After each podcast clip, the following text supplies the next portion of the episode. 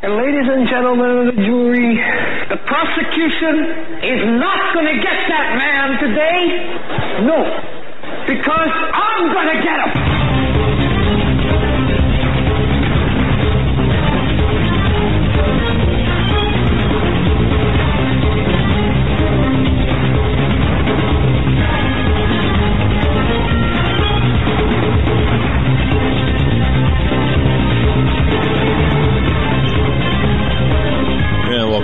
To this episode of the Hagmann and Hagmann Report. We're coming to you live from our radio and television studios right here in Northwest Pennsylvania. Um, it is Valentine's Day, February 14th, 2017. Happy Valentine's Day to everyone out there, uh, to the ladies out there. God bless you. I hope your husbands, the special someone in your life, I hope they did, uh, express to you how much they do love you. That's about all I could do with my wife. Just say, hey, babe, uh, got to go to work. And, and I did that via note, no less. And that was, I don't know, 14 hours ago. So, anyway.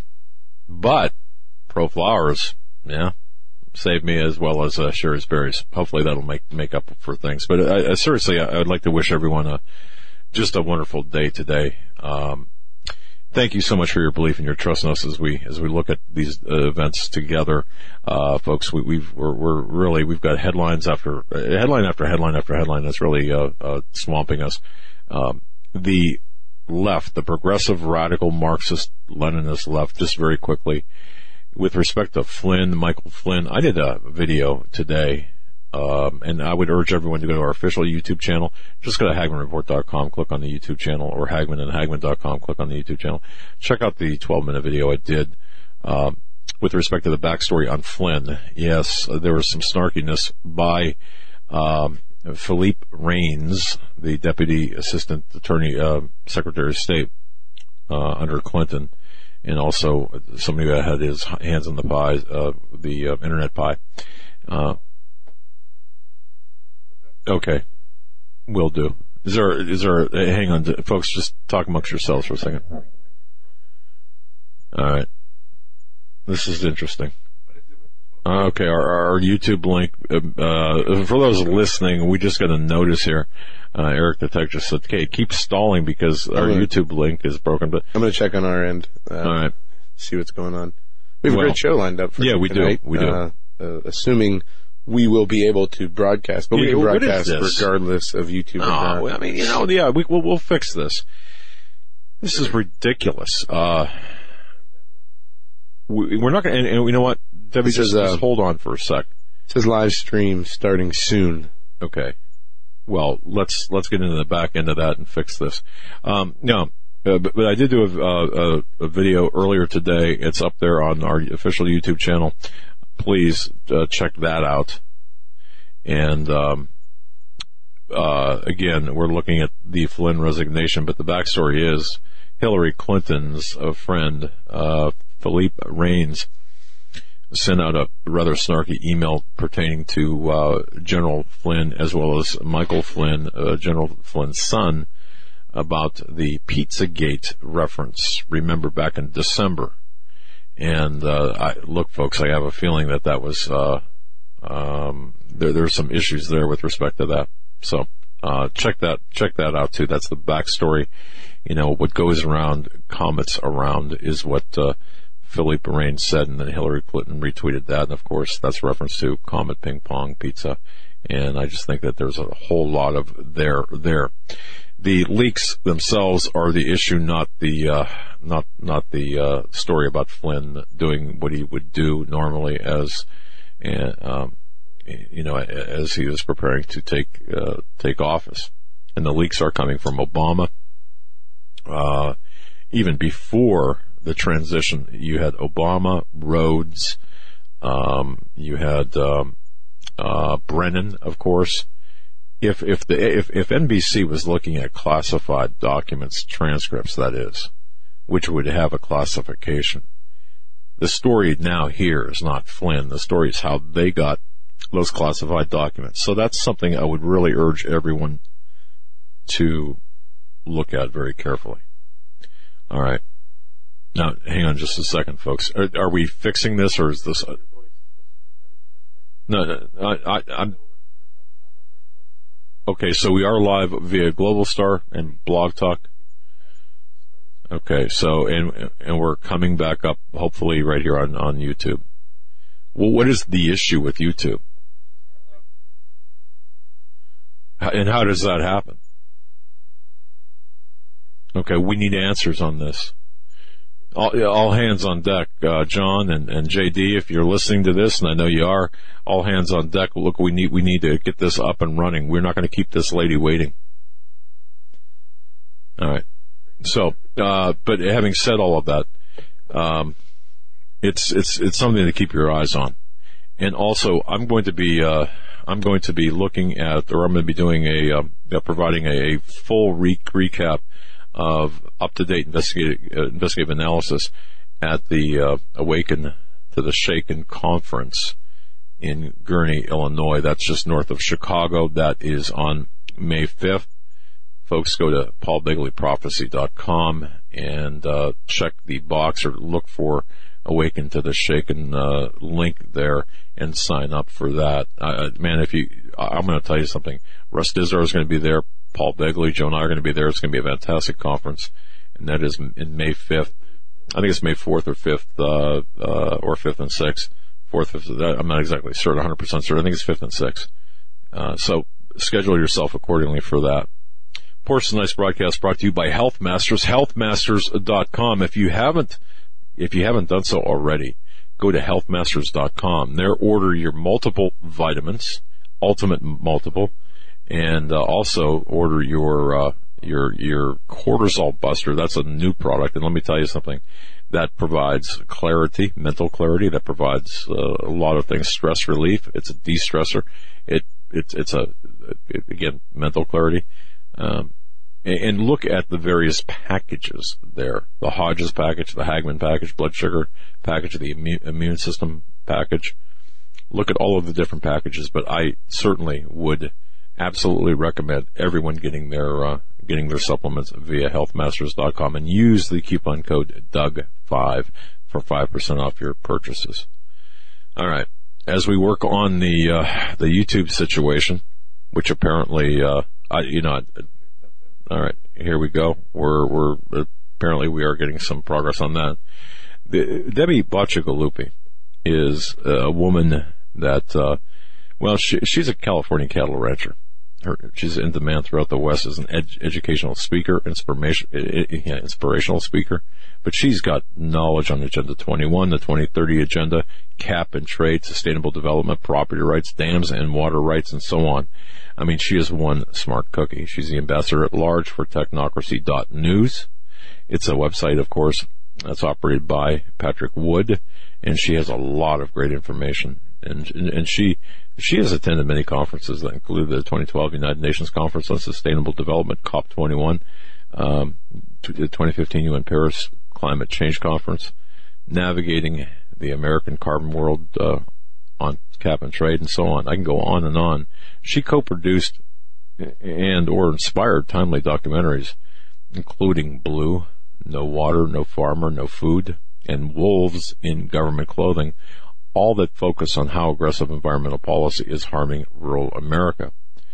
You know, discouraged by the erosion of rural America, she ran for the U.S. House of Representatives back in 2012.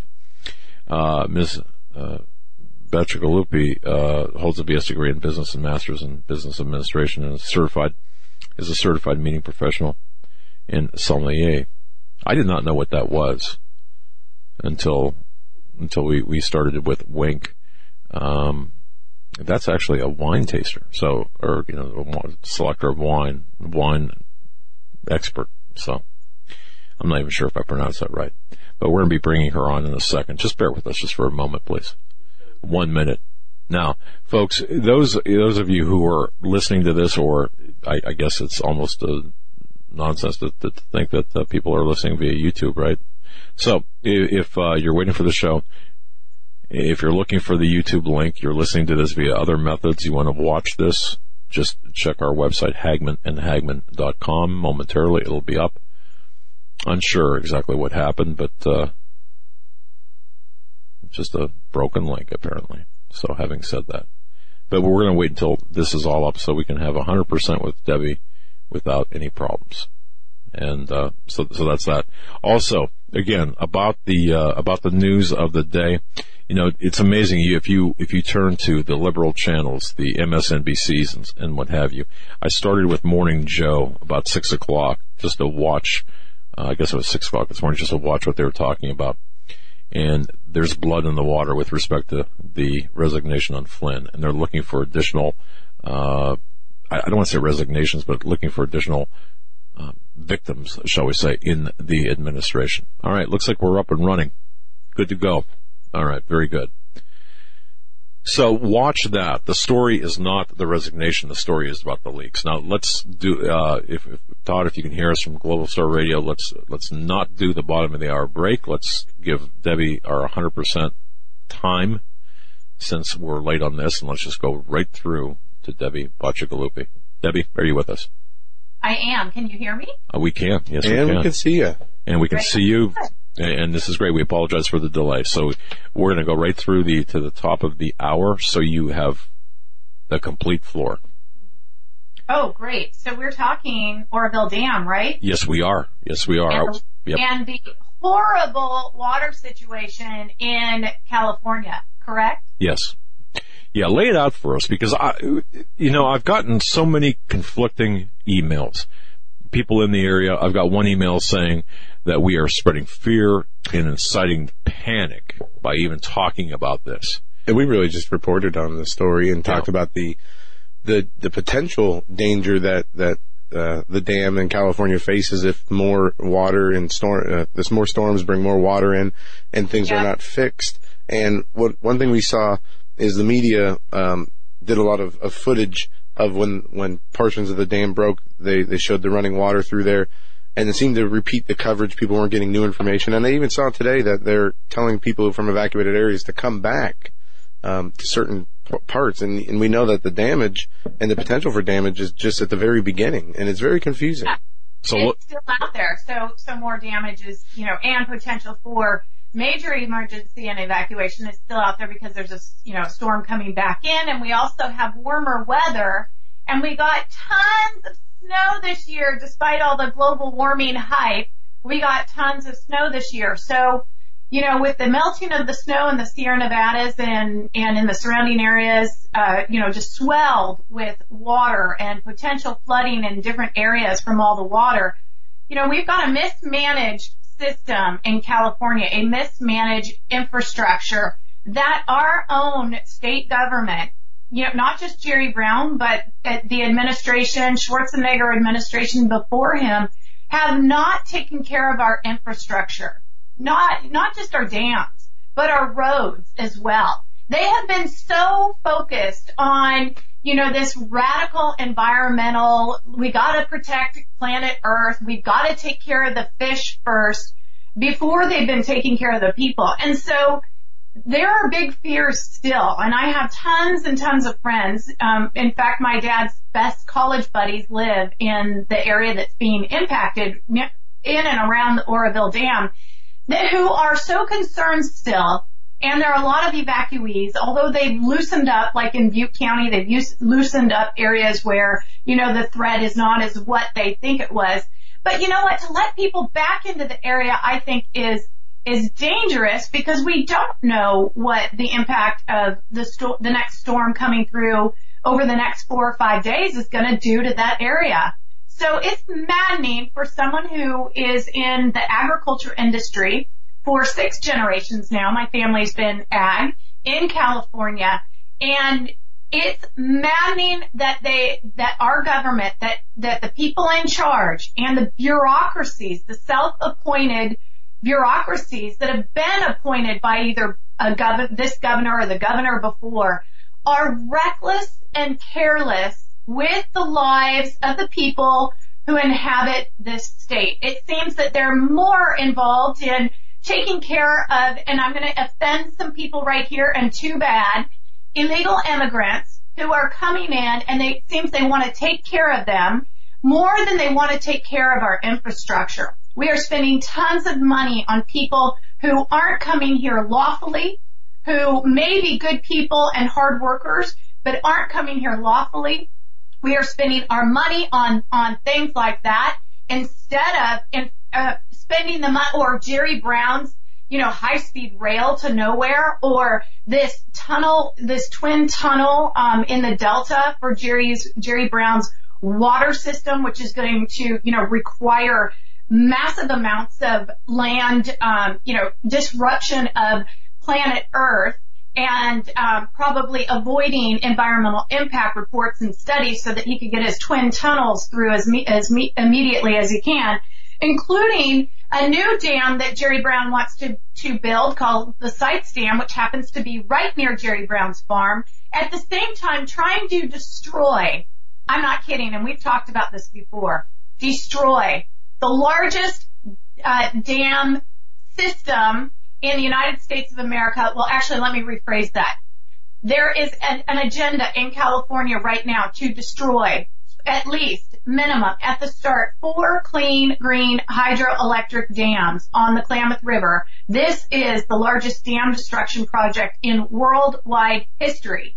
And California obviously needs water. We need a government. We need people to uh, forecast the years of drought that California historically has. Look guys, California has always been a drought ridden state. We've had historic drought. We've had historic floods all throughout our history. The reason that California is on the map as once the, the fifth largest economy in the world, I don't know what we've dropped to with, you know, total mismanagement of taxpayer funds and California's natural resources and California's built infrastructure, you know, from years and years past, a state that keeps growing and growing and growing in population. There is no sight in controlling that population, especially as being on the border of Mexico.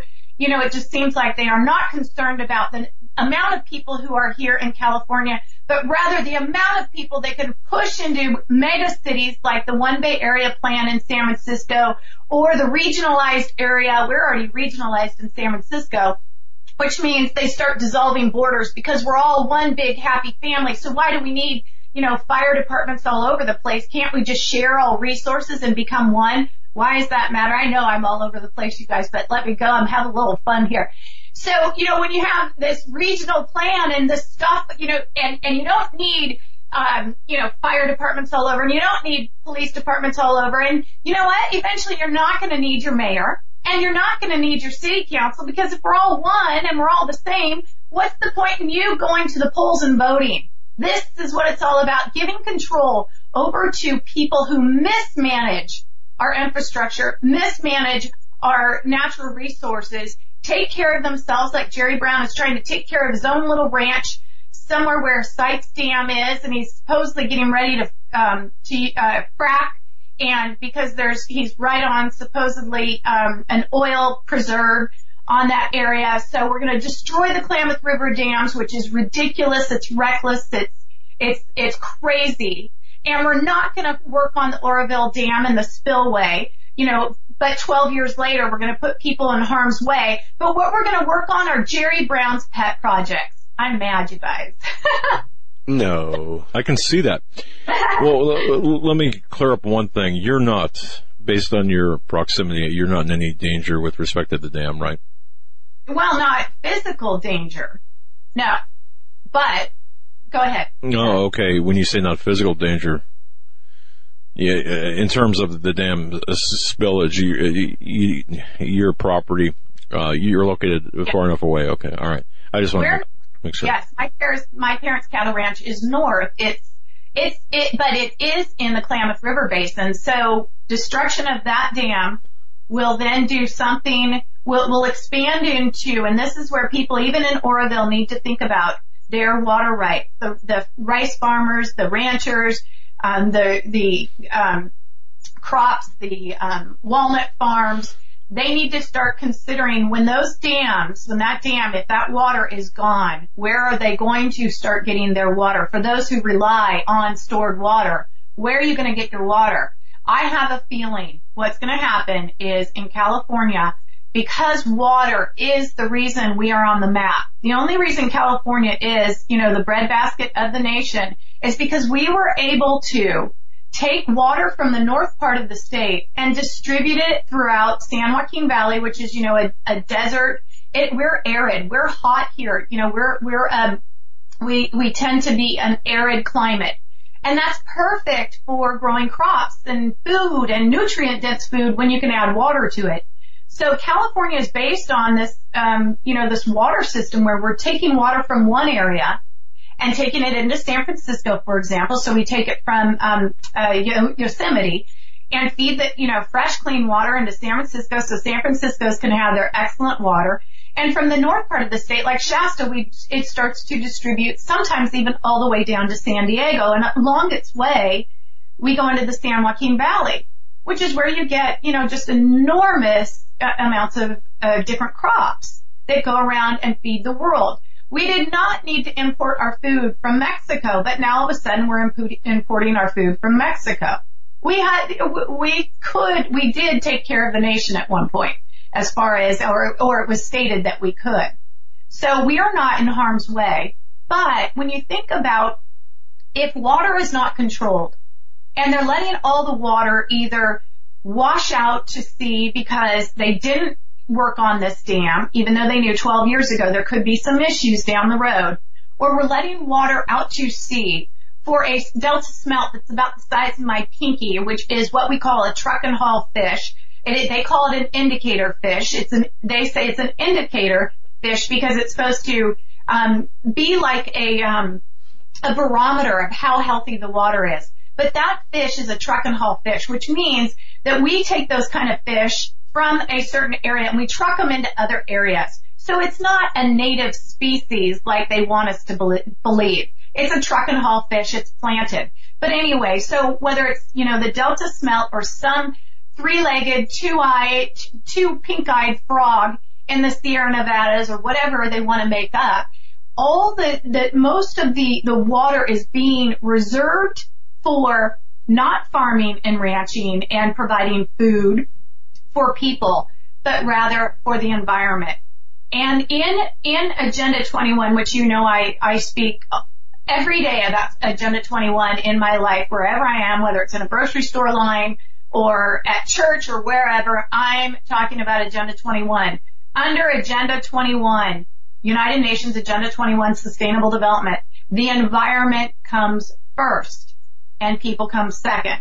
So we're not in danger physically but we are in danger of losing our water rights, our adjudicated riparian water rights throughout California as water becomes more scarce and scarce and is treated as gold and is not distributed as it once was, but is uh, recklessly managed and then only um, if you're going along to get along in this new agenda called Agenda 21 for the 21st century or sustainable development or the new urban agenda or the 2030 agenda or whatever name they come up with next, if you're not going along to get along, you're out. Hmm. And that's, that's where we're in danger. Okay. All right. Now, I, and I, and I apologize in, in case people are just joining us or our guest is Debbie Bacigalupi website, technocracy.news. She's the um, uh, ambassador at large, editor or uh, assistant editor of that new of that website, expert on Agenda 21, all things related to uh, the technocracy, and a, a, proponent of, well, a proponent of the uh, of the anti-Agenda 21 uh, agenda. Now, Debbie, let me just again, just to, for those people joining us late, the Oroville Dam situation dangerous. I mean, extremely dangerous at this point. Just give us a, a, a thumbnail recap again. Well, I don't think anybody really knows, and I don't think we can trust. I, we we haven't been able to trust our government so far, and I don't. You know, I honestly don't know who to believe. I know that I've talked to friends who are live in Yuba City, um, Sutter, Buttes, in that area, and they're very, very concerned. They have been. Um, the water is the the snow melt hasn't even begun. We have another storm coming in. Uh, the spillway is is you know just crumbling. um, the the dam is based on a ground system, a, a you know dirt system. They never, it, you know, it, it was it, it is a reckless situation, and I don't think anybody has a, a you know their thumb on how Right. dangerous potentially the situation is. All right. So, so we really don't know. I mean, no one knows, but, but we know, as according to what you said, this situation didn't happen overnight. It's been 12 plus years in the making. They could have fixed this long ago. They didn't. They chose not to. Diverted monetary resources elsewhere. Yeah. It's on them. Yeah. Okay. All right. All right. So yeah, keep going. Take it where you want to go. Yeah, and you know, here's the thing, It- it- and I know a lot of people already know this, and if you don't, dams are in disfavor. In fact, um, this is this is one of the books that I uh, I've read. It's called the Global Biodiversity Assessment Report. It's the. United Nations Environment Program. This is the Bible for environmentalism and the marching orders for the environment in the 21st century that Jerry Brown in his biodiversity, so this is called the Global Biodiversity Assessment Report. Very thick. I, you can see my little, my little, uh, notes in here.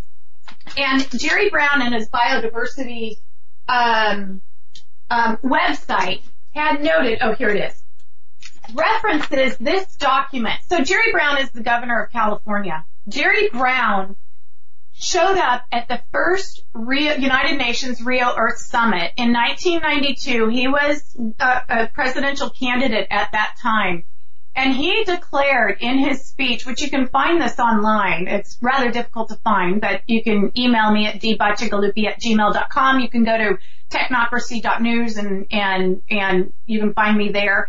But he, Jerry Brown, in his speech as a presidential candidate who showed up to the first Rio Earth Summit in 1992, where, which is where they promulgated United Nations Agenda 21 to the world, the same year that Nancy Pelosi, Congresswoman Nancy Pelosi, authored under George Herbert Walker Bush, United Nations Agenda 21 Sustainable Development, HR Conres 353 into the United States of America. Now it didn't pass, but it was soft lawed into the United States of America. And then the next year, the following year in 2000 or 1993, George, or, or pardon me, Bill Clinton, President Bill Clinton at that time, had Executive Order 12852. What's Executive 12 uh, Order 12852? It's the President's Council on Sustainable Development. Okay, so Debbie, what does that mean? Before I get back to Jerry Brown and this, it means, and this is a book called Agenda 21. The Earth Summit Strategy to Save Our Planet, edited by Daniel Sitarz. In fact, many people have heard of this book recently because Paul Driessen, Dr. Paul Driessen wrote an art- article about um, sustainable development, and he even quoted what I'm going to read to you right now, which is what is Agenda 21 and why is are people like Debbie Bacigalupi every day, you know, running around. Some would say like a chi- like a chicken with their head cut off, or the sky is falling. Talking about Agenda 21 and why do I believe this is the most important talk, topic everybody should know about? Because effective execution of Agenda 21 will require profound reorientation of all human society, unlike anything the world has ever experienced. A major shift in the priorities of both governments and individuals and an unprecedented redeployment of human and financial resources. This shift, listen to this, will demand that a concern for the environmental consequences of every human action. What's a human action? Breathing, right? Okay. Sure. Yeah, Yep. building dams. Yes? hmm Lives, having livestock, farming, agriculture, cars, homes, um, drinking wine, Everything. every, everything. It says every human action be integrated into individual and collective decision making at every level. Okay, so this was Executive Order 12852, President's Council on Sustainable Development, 1993. Executive Order 12852 went into every government resource or, or agency. They had to because it was an executive order. They had to. To this day, we have groups like the Army Corps of Engineers, the um, USGS, the United States Geological Survey, the Department of Fish and Game, the U.S. Fish and Wildlife Service, all these different agencies, the Bureau of Land Management, marching to the tunes of an executive order that happened in 1993, but then was so infiltrated into saving planet Earth that to this day it is still the marching orders of these agencies, which is why you see across the board fish and game departments now moving into fish and wildlife departments because it's about saving the environment first and not providing food and sustenance for people first. Look at our forests, for example, the same things that are happening with dams. We are mismanaging our forests such that our forests are so dense. There's so many trees that if there is a wildfire or if there is a, you know, a, um, a, an accident and somebody's camping and there's a, you know, they accidentally start a fire or a car sparks a fire, that we can't stop these forests. They burn long, hard, and deep to where they're destroying our forests altogether. Well, the same thing is happening with dams. They don't like dams. They don't like people, they don't like people touching things. They want people off the dams. So in this book, the uh, Global Biodiversity Assessment, there's a section on dams and why dams are in disfavor. And what it says about uh, the disfavor of dams is, um, as of 1988, some 39,000 large dams had been constructed, creating reservoirs larger in total than the area of California or France. These re- reservoirs created by dams therefore represent substantial new aquatic habitats. Um, through these tend to be occupied by common and widespread species. But why is that so bad because dam construction, it says, is the most obvious human intervention leading to the loss of wetlands habitat.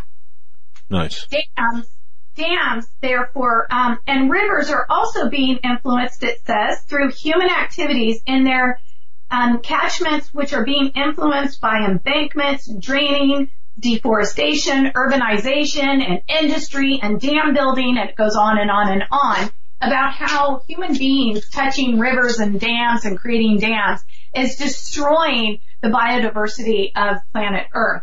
Now going to this document, which Jerry Brown referenced in his biodiversity report called the Global Biodiversity Strategy. This is the Global Biodiversity Assessment. So for those people who think that the United Nations Agenda 21 only, you know, is, is, um, it's voluntary, it's not because we even have government resources referring to documents by the United Nations saying that we need to um, uh, follow along with what the United Nations is suggesting. Like, for example, Bruce Babbitt under uh, President Clinton. He was the uh, Secretary of the Department of Interior under Clinton. Here's what Bruce Babbitt had to say about dams, and this he said this only um, uh, five years ago.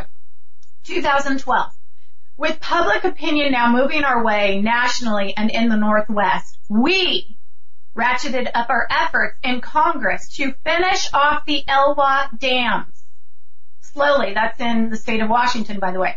Slowly, by the way, this is in Olympic Park. These dams created lakes, two lakes. The lakes were uh, just had a plethora of birds. There's, they're no longer there because the dams were destroyed the dams were then let out, um, the, the concrete and the debris were just let out to go out to the ocean, destroying other habitat. But that was okay because it fit their agenda to get rid of dams. So we ratcheted up our efforts in Congress to finish off the Elwha dams. Slowly, at what seemed a glacial pace, pardon me, funding started to flow finan- financially or finally coming to fruition in the Obama administration. In other words, it took them years and years and years to get the Elwha um, destruction, dam destruction financed, and it happened under um, under uh, Obama.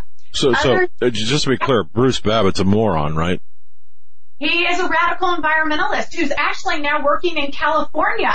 He's been tasked as a consultant for environmental issues here in California and and Eric Holder, by the way. Nice. So these these radical people who have had a legacy or leaving a legacy of, of behind of putting putting frogs and fish and and some you know cricket or uh, beetle before uh, the the basic needs of of human beings and the the basic um, needs of farmers and ranchers to provide you know local healthy nutrient dense rich food to the local people and the local economy which you know could get into um, the whole idea behind public lands and how public lands are you know destroying the local economy. I, I add that in, Doug, because if you just add up all the different pieces that are happening in rural America, whether it's wolves being released into our landscapes from Canada and being brought in from New Me- from Mexico, so Mexican and Canadian gray wolves, to the forest being, um, you know, you can't, you can't timber because of, you know, the supposed spotted owl, which our own fish and game, now called Fish and Wildlife Department, admitted that it's not because of old growth forests disappearing. That's not why. Or the timbering. It's because the barred owl is mating with the spotted owl to create, you know, to decline the population of the spotted owl. So you've got um, an infrastructure in, you know, our roads being depleted. Um, you've got ranchers and farmers who are being told that because of some endangered species, they can't they can't um, grade their land. They can't use tractors in areas. They can't. Uh, dust is now a pollutant, so you're minim you're minimalized in how much you can grade your your property. Um, when it comes to water. There could be some endangered fish that they claim, like the coho salmon on the Klamath River or the Delta smelt. Um, so there's all these different things that are happening that are destroying rural America's ability to, and then all the regulations that people in cities vote for who have, who are just really clueless or don't care what it takes to provide someone with a farm farm to fork uh, meal, you know, and and and just taking, um, you know, having the convenience of living in cities. You know, they're far removed from what it takes to live in rural America and how difficult it is. Not even, you know, not even to mention just working with Mother Nature, which is why I think um, that people should still be concerned about Oroville dams. Who know Oroville Dam and and the reservoir? who knows when the next storm is going to come up, whether it's a larger storm or what, or the, the impact down the road. So to say that, that, you know, perhaps let's say this, this, this weather system disappears. Who knows when the next weather system comes in, you know, down, down the way that, you know, it's still not enough time to repair, uh, the, the great, um, you know, the, the, the, whatever you want to say to repair uh, the spillway and really add infrastructure um, and to to make Oroville Dam safe. And you know, that, and then there's the the mental side of that that I just thought of. I couldn't imagine what it must be like to live in that area going forward, not knowing, um, you know, the future of that dam. Sure. And living near it. Could you imagine living near there and just not, it, it's just, it's, it's a big question. What is, you know, how, how are we safe? Are we safe? And. Exactly right. With respect to the dam itself, uh, I mean, okay, so w- w- obviously the, the answer to, to, the, to the initial question is, is the dam going to hold? Uh, the, the answer is don't know. Um, the, uh, potential evacuations, considering that tomorrow a storm, a seven day rain event is predicted uh, in in northern Cal or in, in that area of California uh, that will affect the dam, the the water levels of the dam. If that dam breaks, just imagine the property damage, the crop damage, the the displacement of population, the loss, potential loss of life, all of this. What I want to know, Debbie, is, is again, I want to, I, I like a, because if I lived there, or even if I don't live, I mean, I don't live there, but, but to me, the people who are living there are being, are being victimized by an agenda of these, of these uh, morons, I'll say it again, these idiots And I want to know who these idiots are. You've got obviously you've got uh, Moonbeam Brown, Moonbeam Brown over there. You got Bruce Babbitt, as you had uh, mentioned. Every every everyone uh, author, every author or contributor to the Agenda 21. Uh, yeah. Uh, Obama. And Trilateral Commission and right. the Council on Foreign Relations. Yeah. Okay. Yep. These, these connect the dots people who seem to always be there or be involved somehow. Right. And it is. It's reckless behavior. And, and, you know, and in California, we have a real issue with the environmental groups getting a, a, being stakeholders at these meetings where, and, and, and these environmental groups who seem to have more say on what happens on private property and whether or not that's true, it, it, it just seems that way. That that where are we the people who at the table? Where, you know, and, and that goes back to the Klamath River dams, for example.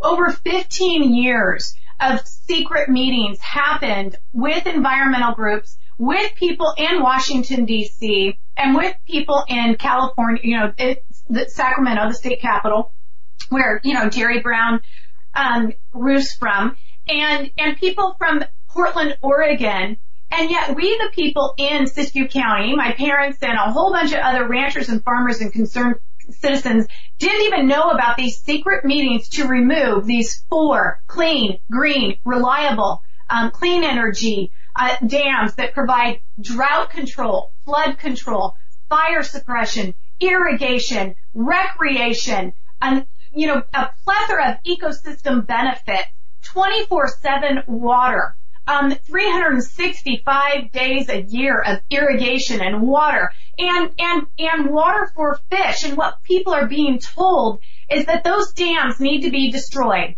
Not removed. It's destroyed. It's breaching. What's breaching? It's like punching a hole in, in the dams. And then with the power of the water in the storage lakes behind all these dams, that water is going to force the breakage of these dams. So 187 miles up from the ocean, from the Pacific Ocean is the first dam, Iron Gate. It's the largest. That so when you breach that, you've got 20 million cubic yards of sediment, pollutants, debris behind these dams that's going to wash its way, you know, 60 plus years out to the ocean. All the environmental damage for what? To save a fish? So what's their excuse in Oroville for not fixing that spillway. They had 12 years to fix it. Well, I declare, Doug, I declare that the reason that they didn't fix it is because in the 21st century, dams are in disfavor. And what Bruce Babbitt said, I didn't finish it. He said, others will have their compelling priorities and there are still 75,000 dams for consideration. 75,000 dams for consideration of removal across the United States. We're talking major infrastructure. We're talking billions and billions of cubic feet of acre water uh, that, that, that we need for drought control, fire control, irrigation, all those things I mentioned earlier. So, you know, I think people across the United States should be just angry about what's going on in California. We're not all a bunch of nut jobs. There are good people who are working their tails off night and day, not getting paid, um, getting, you know, in meetings, in public meetings, getting laughed at and scolded by these environmental groups and these people from cities who are paid, you know, paid to come in by buses, whether it's, you know, to stop the wolf introduction into California or to save our dams. By the way, that, that reminds me. There, we do, we are culpable in, in, Californians are culpable in some way back in 2014 in the ballot was a proposition called Prop 1, and it was the water bond bill. And people in Siskiyou County who have been really fighting hard. This is also the state of Jefferson area because um, rural America, it's very rural, and and it's where my parents' ranch is. They had, you know, because of the Klamath River Dam issue and and tributaries um, to that dam. So if and when, which by the year 2020 is when they want to start breaching these dams, Um, and I don't know if Trump knows about this. I sure hope he finds out. But if Hillary Clinton won Miss Sustainable Development, I guarantee you those dams would be coming down. I guarantee it.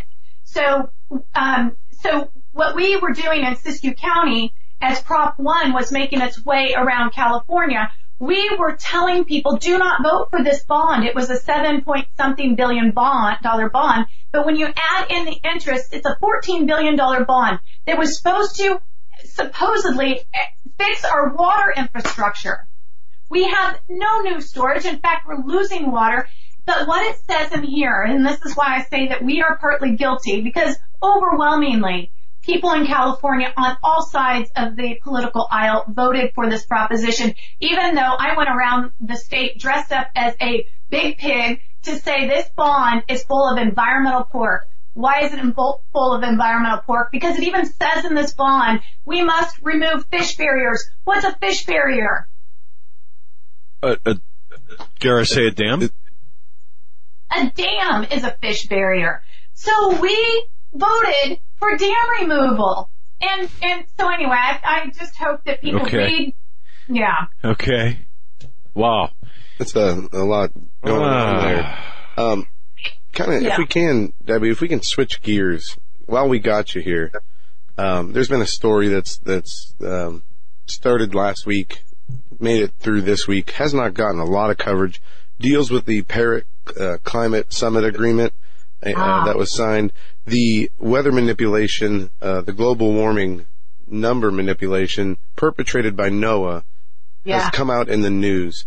Uh, Yeah. Last week it came out that NOAA had manipulated data and temperature data in order to uh, make it appear as though the Earth was warming. Then it came out Yeah. that they manipulated data uh, when the, they said there was a, a global uh, cooling period. All of it made up in order to promote the man-made climate change lie, or at least the man-made climate change lie the government feeds us for purposes of Agenda 21 and the sustainable development does that vindicate all the other uh, climate scientists who came out and said it is not a man-made uh, issue? The the uh, dangers are not as as severe as people are making it. You know, Al Gore's uh, assertion that you know we should already be underwater if you live within 30 feet of the coast. I mean, what kind of what, what credibility do these people have left? Well, uh, here's the problem with that, and thanks for bringing that up because you know that is an area that's near and dear to my heart since I did go to the uh, Paris Climate Conference uh, in 2000, December 2015.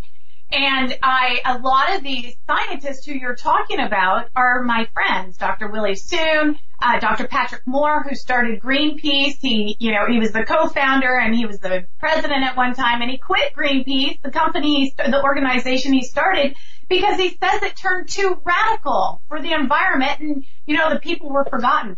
So, um, and Dr. Istvan Markle, all these remarkable scientists who were part of the United Nations Intergovernmental Panel on Climate Change, and they were tasked with doing reports on climate, on um, on carbon dioxide, its impact on Earth, and because these scientists, their reports, their studies did not match the United Nations, then we had that whole movement where, oh, we had those climate scientist deniers and we should put them in jail and, which we're still hearing that, you know, people saying, no, global warming is true and it's man-made and the climate change deniers, they should be put in jail. And let me tell you, if Hillary Clinton was put into office, I guarantee you, we would be marching to the Paris Agreement right now, full force. Hmm. So, are, will they be vindicated? I do not know because we still do not have control of the media, which is why groups like you, you know, shows like yours, I think are fabulous, even though they want to say that we're the fake news,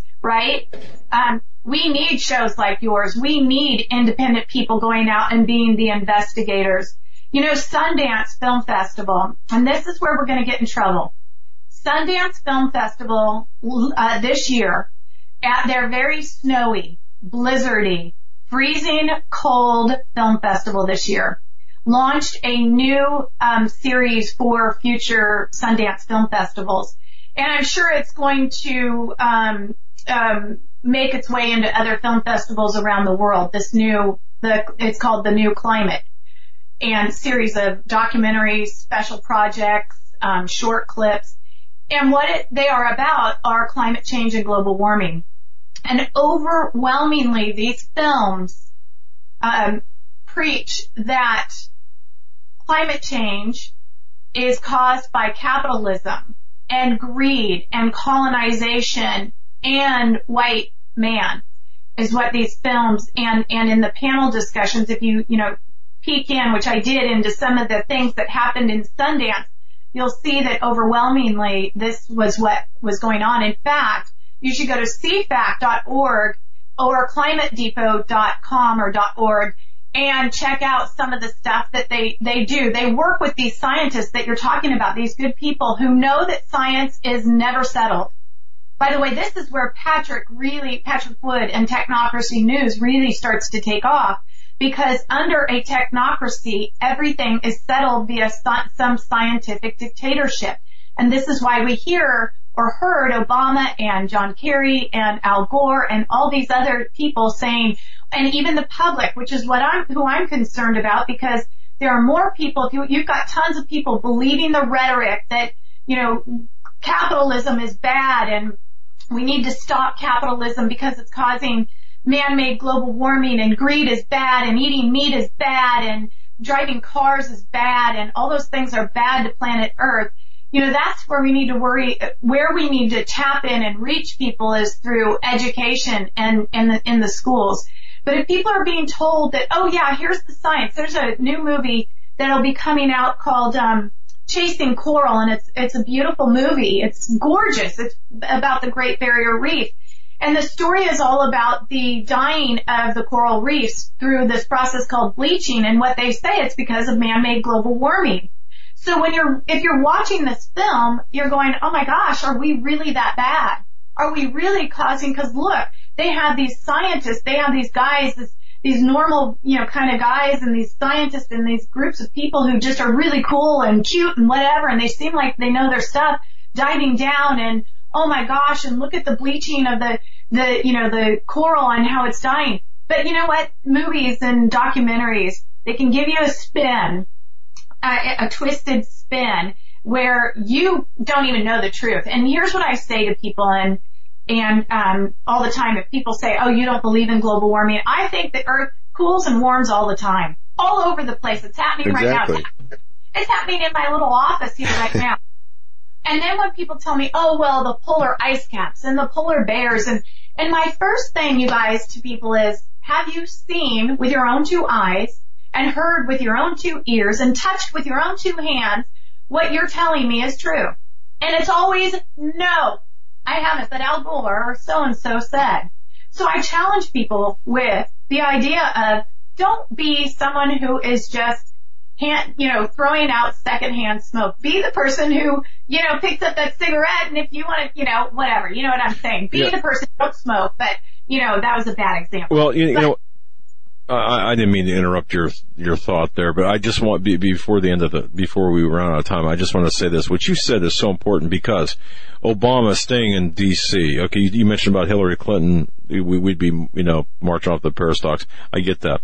Obama by staying in D.C., uh, who is the head of uh, the organ, or, Organizing for America, which is the third incarnation of Obama for America. Back when he back in 2009, it's now uh, uh, Organizing for America, which is the umbrella group for a number of other socialist groups, including Millennials for Revolution. By the way, the Obama group's got 250 chapters all across the United States, uh, 32,525 volunteers, all of which are involved, as you put it, part partially as addition to being social justice warriors, environmental uh, activists. But the Millennials for Revolution, part of their platform, and and these are part and parcel to the, the marches you see and the demonstrations and all everything you see across the United States. These socialist organizations are preaching this climate change and they want to prosecute, criminally prosecute, string up and flog, if you will, uh, climate change deniers. I just wanted to bring that out because Obama, that whole socialist, the Sanders, uh, that whole group of people that you had mentioned is is really fighting for this. Debbie, I didn't mean to interrupt, but I just, because that was part of the research I did for a video I did yesterday and, and I found this out and I thought, wow, how big is the platform you're talking about and how ingrained it is in the socialist movement today. Go ahead. Yeah, and it's huge. And you know, just even though we have a new administration does not mean that these things are going away. They're not. They're not. I, I can tell you, um, that, well, if I can find it quickly, there is, here it is. This is called the business, um, for 2030. Can you see that? Anyway, what yep. it says, it, it, it's forging a path for business in the United Nations UN 2030 development agenda an initiative of the United States Council for International Business. Who's a part of this?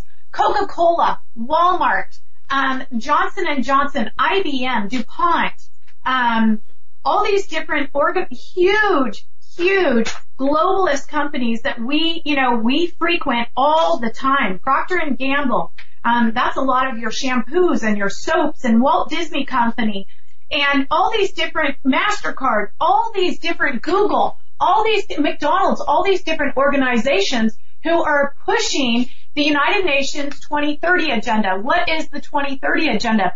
It is Agenda 21 stepped up from the year 2050 or, or however you say that. The goal originally was by the year 2050. Now it's stepped up to the year 2030. So these organizations are helping to push to implement United Nations Agenda 21 under a new brand called the 2030 Agenda, which means by the year 2030, we will be a sustainable development society. So how does Walmart push a sustainable development society? They will, they will have products, they will pick and choose what products are sustainable that you can purchase. And then you get to be a good global citizen because you did due diligence on buying a green product. That's amazing. Debbie, wow. I want to thank you for joining us. We've already reached the end of the hour. Uh, the information on the Oroville Dam, just fascinating. We hope to have you back on, talk this about that as well as, as other things. Um, you got your finger on the pulse of the Agenda 2030, Agenda 21, and um, you know we continue to see that agenda being rolled out in full force. So we look forward to having you back. Thanks for joining us tonight. Wow, you said more in 50 minutes than people can say in a lifetime. Thank you. Thanks, you guys. All right, we'll be right back after these short messages. Stay with us.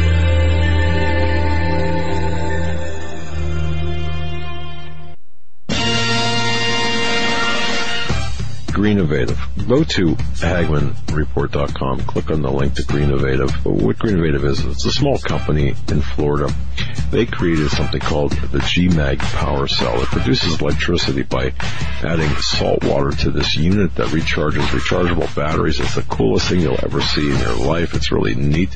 Really a, a super device. All right. You need just two teaspoons of ordinary table salt, a little water, but a bang, you're charging your rechargeable batteries. Super GMAG chargeable is affordable, it's lightweight, weighs about 8 ounces, it's durable, it's EMP proof, and it's environmentally friendly. Yeah, that it is. It'll provide safe and convenient power for recharging uh, six AA batteries off the grid when other power sources aren't available anywhere, anytime, in any weather, day or night. Go to greenovative.com. That's greenovative.com. Perhaps you're a business out there, a small business. Would you like to extend the reach of your business? I bet you would. Would you like to, to have the same opportunities as companies such as Omaha Steaks and Pro Flowers and, and Casper Mattress and some of the bigger companies out there? Would you like to have that same power? Advertise on our program. Go to hagmannandhagmann.com or send an email to opportunities at hagmannandhagmann.com. If you go to hagmannreport.com and hagmannandhagmann.com, there's a link where you can, you can, you can, it's a big red box. You'll see it. You'll see it. Click on that link and go ahead and read the benefits what we have created for you. I think it's I think it's a fabulous opportunity.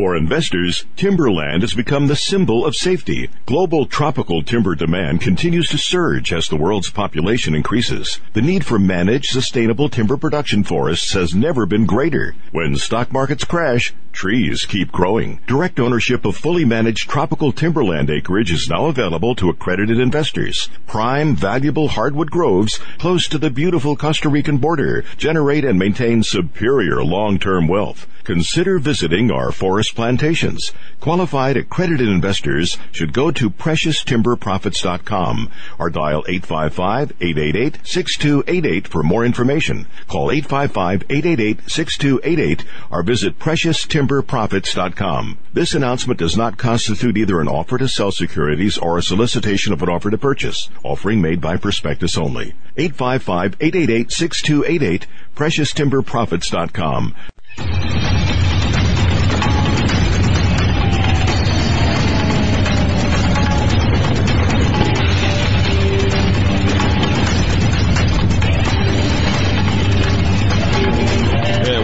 ladies and gentlemen, to this edition of the Hagmann and Hagmann Report. So glad that you joined us. Thank you so much for your belief and trust in us.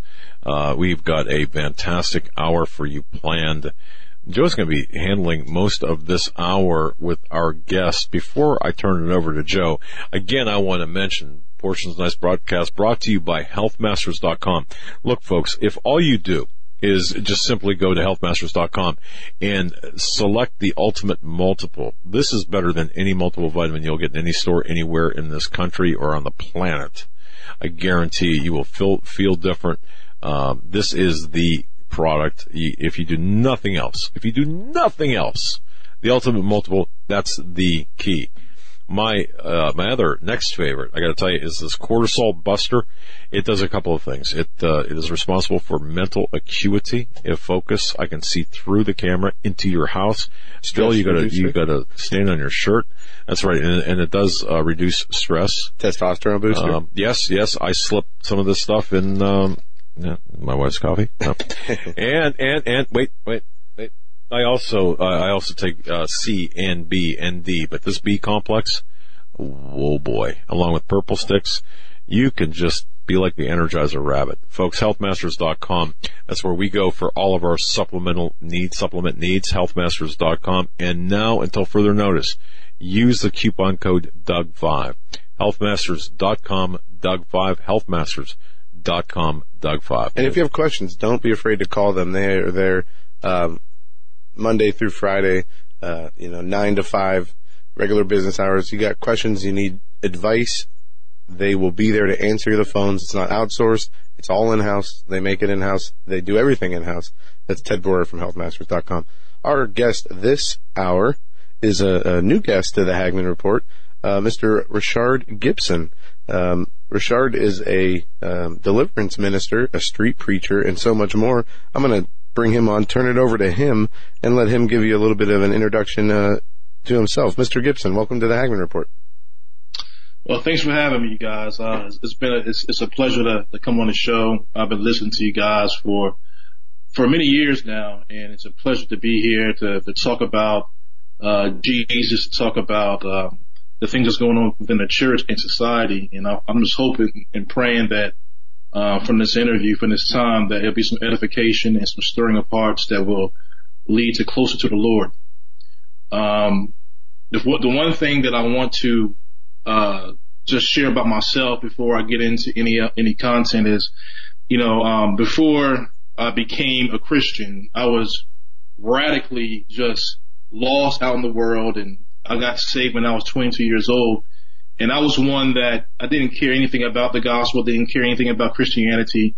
Um, but then the Lord, when I was 22, had gave me a radical born again experience in which it led me away from all the partying, all the drinking, all the clubbing and things like that. And eventually, um, I ended up going to seminary, Bible school, um, became a pastor, an interim pastor, associate pastor, um, helped plant a church in Delaware and um, recently now I'm in Connecticut, me and my wife, and we're looking to actually plant a church here in the greater New Haven area, um, and to, to see the gospel spread up here in Connecticut. So that's a little bit about my background and, um, a lot I want to share. So let me know when you want me to to really just let loose. Well, uh, you know, feel free to let loose. I love to hear um, testimonies about how people uh, came came to Jesus and how they've been how they were saved. Just to give you a little bit of background about myself, I was brought up in in the church. My mom and uh, parents would take me to church. You know, on Sundays, my grandparents would take me on on holidays, and I always believed in Jesus since I can remember. But I was like you. I partied a lot. I got into trouble. I mean, I was a bad kid. But at, and at the same time, I still, I still had my beliefs. I just never applied them or, or, or, um, you know, started reading the Bible and started turning to Jesus for help. And it wasn't until in my later years that when I did that, I did get the con, did the conversion. Um, and it's amazing to see the difference. I mean, I still go through struggles and I still mess up all the time, but uh, it, it's a it's a, a, a foundation that I have now, and Amen. it's something that's changed my life. Regardless if I take you know one step forward, two steps back, it's still there, and it's still something that I will always have. But I, what what I find interesting is somebody who has you know one of the snap conversions, if you want to call it that, or Yeah. you know a life changing experience that that changes their whole uh, their whole way of believing. Absolutely, and that's and that's what pretty much happened to me. I'll just give you a little more details about my testimony so you get a better feel of what happened to me and how I really came to the Lord. Well, this is back in uh, in uh, May of 2003, Memorial Day weekend. During that weekend, that's when my friends. I was actually in the military at the time. I was stationed down in uh, the DC area, and my friends came down. We went out partying and you know drinking, all the women and stuff like that. But then after that weekend was over, um, my friends went back to New Jersey. That's where I'm originally from. And, uh, the following, that was that Monday, that Tuesday came along and I went to work and I was boasting and bragging about all the women I had and all the, the party and stuff like that. But then Wednesday came and this is exactly what happened. Wednesday, Wednesday morning came and I woke up and I was under conviction. Now, at that time, I did not know what it was. The only way I can explain it was I knew my life was wrong. That's all I knew. I knew my life was wrong and I went to work and usually I would go to work blasting my music and everything. But then that day, it was like I was in a whole nother just, just world. I didn't understand why I felt so convicted of my sin. I, I didn't even know those term, that terminology back then. I just knew I was feeling guilty. And I remember I went to work and I was telling my coworkers, I said, listen, I said, man, my life is wrong and I got to change my life. And they looked back at me like, yo, what's wrong with you? You know, what's, you're just going through something. You, you'll be all right. But then that whole entire day, that conviction remained. It didn't go anywhere. In fact, on the way home, um, I started bursting out into tears, crying like a baby because the conviction was so heavy. So when I got home that night, I got on my knees and that was the first time I prayed in years. And I, I said a simple prayer like, Lord, I'm sorry. Forgive me for how I'm living. And then I went to sleep that night. The next morning I woke up, that conviction, it was gone and I felt lighter. I felt like a different person. But then God didn't stop there because the following day I was at a car wash. I was vacuuming the inside of my car out. And while I was vacuuming the inside of my car out, there was a lady waiting to go through the actual line to get her car washed. So I'm on the side, you know, vacuuming my car. She's waiting to go through and she's staring at me. And I'm like, why is this lady staring at me? Like, you know, what, what, what is this about? So she's staring at me and then she, she waves her hand to have me come over and walk over to her car. Now in my mind, I'm like, man, I'm, I'm trying to walk the straight and narrow. I'm not trying to get involved with any women. But then I walk over there and this is exactly what she said to me. She said to me, I didn't call you over here to flirt with you, but God told me to tell you that your prayers have been answered and you've been blessed. Now, mind Wow. you, at that time, I didn't know anything about really the gospel. I just got, I was saved one day, but, and this lady, I never saw her again in my life. And, um, that was something that really catapulted my faith into really knowing the Lord even more intimately. Then not much longer after that, I went to Pakistan. I was deployed over there, drew close to the Lord over there and everything, um, and really began to dive into scriptures. He gave me a, like a supernatural thirst for the word of God. And then after afterwards, I, when I came back from Pakistan, I went came back to the states, but then I got deployed to go to Iraq for uh, for about seven months in 2004. And then when I when I was over there, that was a whole nother just transition of going through different different um struggles and trials and everything else. But it strengthened my faith. But then I said, you know what? When I get home, I'm gonna I'm gonna get out the military. My contract was up in January of 05. So when I came home in 04 November, I got out the military in 05, and that's when I started going to Bible school, and then eventually went to seminary, and then became a pastor and everything else, and that was all she wrote. But one of the things that I want to talk about, and this is something that it's really at the center of my ministry, and it's not just deliverance is an aspect of what I do. It's not everything that what I do. I don't want to be considered just, oh, you're just a person that casts out demons. That's not right. everything that I do. The main thrust of my ministry is the gospel. And the one thing that I want to really get through tonight is do we really understand what the gospel is? This is something, if you were to take a, a survey or a poll in a church, if you were to go through every pew, you ask the, ask the person, what do you think the gospel is? You will probably get a hundred different answers. And the most common one you would get is this. Well, you know, Jesus Christ died for my sins. And that is true. However, they're missing a crucial part of what that means. They're missing the context. What I tell people is this. When you talk, when you start talking about the gospel, you don't start at John 3.16. Right. You start in Genesis 1.1. And the reason why I say that is this. You have to understand who you have offended with your sin when you begin to understand, when you read Genesis 1 1, what does it say? It says, in the beginning, God created the heavens and the earth. Now let's stop right there for a moment and think about that for a moment. A lot of people blow over this. Mm-hmm. But when you understand you're dealing with a being who existed before time, who created the heavens and the earth, who was eternal, who is infinite in worth, infinite in value, infinite in dignity. And that's the very person we're at odds with. That's the very person in which our sin, our rebellion is aimed at. And a lot of people don't get that. So let me try to break this down so um, we can have a better understanding of what I'm trying to get at. Okay. For instance, uh, me and my wife, we have a, a pet dog. His name is Charlie. Charlie's a little dachshund. He's a little rambunctious. He is at times stubborn.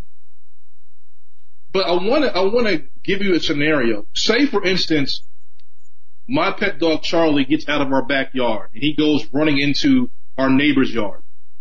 My neighbor gets upset because Charlie's messing around the yard and he pulls out his nine millimeter and takes Charlie to dog heaven. Now what happens? I call the cops. You know, the cops come lock this guy up. Here in Connecticut, the maximum sentence for someone that for commits animal cruelty is one year in prison. And a maximum of a thousand dollar fine. Now, that's for a crime against an animal. That would be the maximum punishment. But it's a different thing when you start talking about what if that same neighbor, God forbid this ever happened, but what if that same neighbor murdered my spouse. Now, what is the crime going to be? Or what is the punishment going to be? Potentially life in prison or the death penalty. But now that's a, a human to human trespass or sin or crime.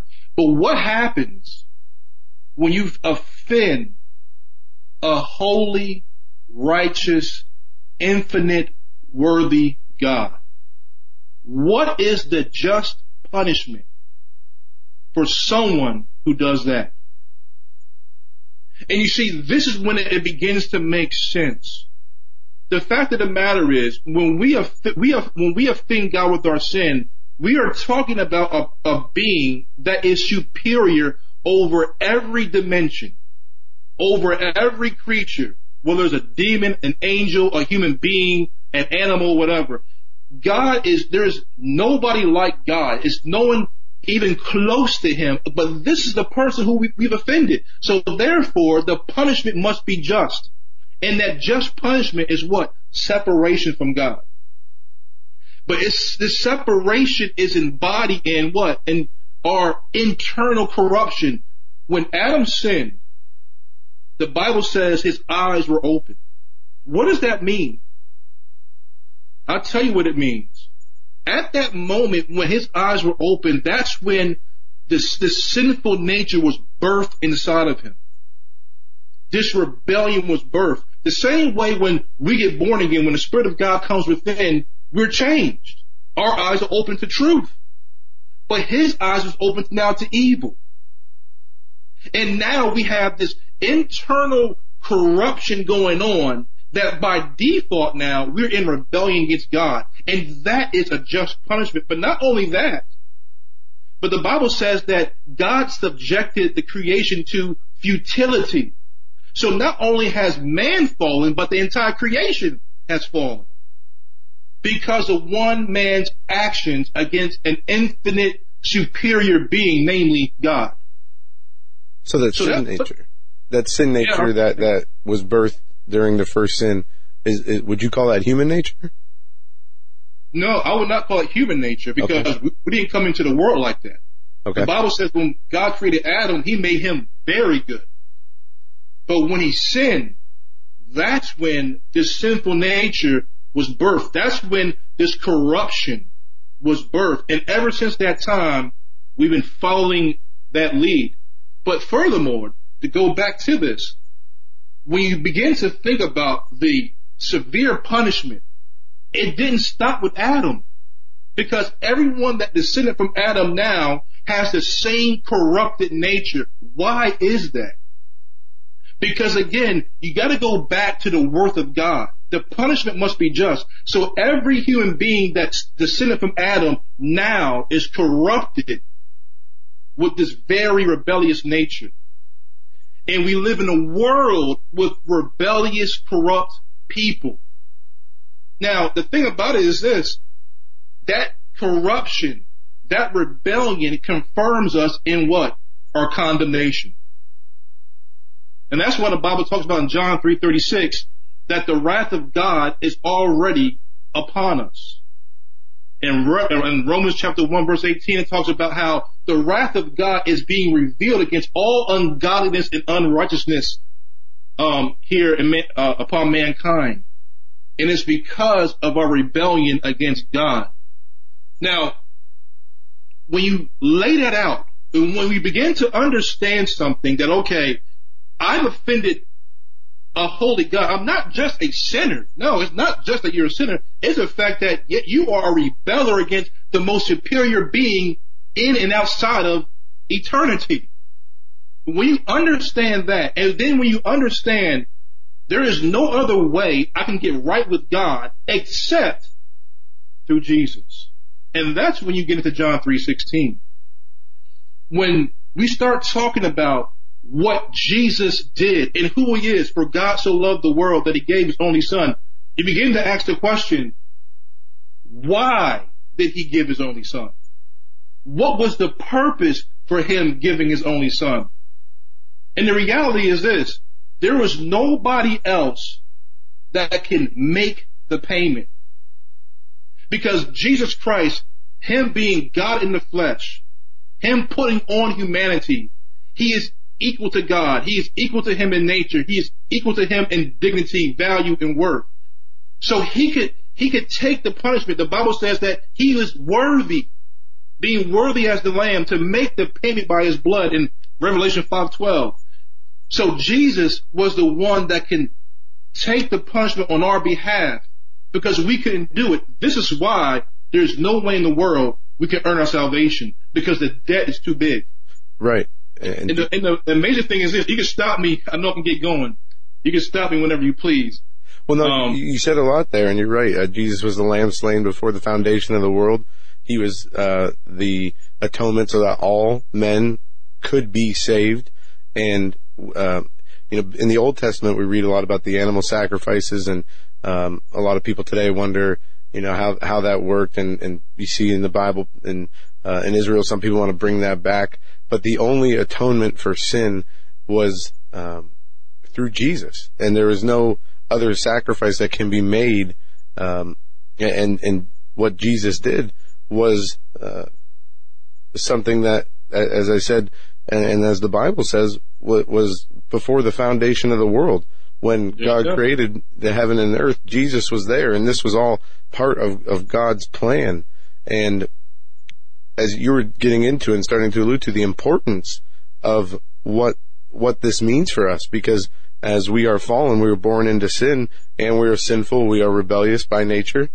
How mm-hmm. else would we be able to gain favor um, and not all be damned in eternity? Right, exactly. And that's the thing. And that's when you, you, begin to understand the beauty of John 3.16 because the, even though that we were rebellers and sinners and we rebelled against God, God had to be just in his punishment handing it out, but he still was merciful in the midst of that. And then that's when you insert Jesus as being a manifestation of the love of God. Now get this. As I said a second ago, there's no way in the world that one can earn their salvation because the debt is too much. The debt is infinite and the only person that can pay that debt is an infinite God, namely Jesus. Now, when we begin to talk about this now, on that level, on our level, so if I know that I've sinned against God and I know the only way to be right with God is through surrendering my life to Jesus because he bore my, my punishment, what should I do? And I tell people the, the primary motivation for coming to Jesus is one motivation. You need mercy. You need mercy. A lot of people, they, they'll come to Jesus because, well, you know, I agree that he's the son of God. And I tell people, so what? The demons believe he's the son of God. We just can't come into agreement with a doctrinal statement. Sure, that's fine. But that doesn't mean anything if you don't surrender your life over. Some people come to know, they, they, they claim to come to know Jesus because, you know, they want to try out the church thing. They want to say, okay, nothing else is working for me. Let me try out this church thing. They don't have a clue of what's going on when it comes to what the real deal is with their salvation, but they'll join a church. Not, not, not even understanding what the gospel is. This is why we have to understand who we have offended and then understand how how we came to Christ by understanding the offense is how we remain in Christ by continually warring and fighting against our sin. You're right, and a lot of people miss uh, one, one important part you just talked about is uh, you know people playing church, people um, agreeing with the doctrines of Christianity and and leaving it there. Uh, so many people are, are blinded by this reality, by this world. Not even if they believe in God and, and Jesus, the the uh, thoughts or the reality of an afterlife escapes many, and the consequences right. of that afterlife escape many also.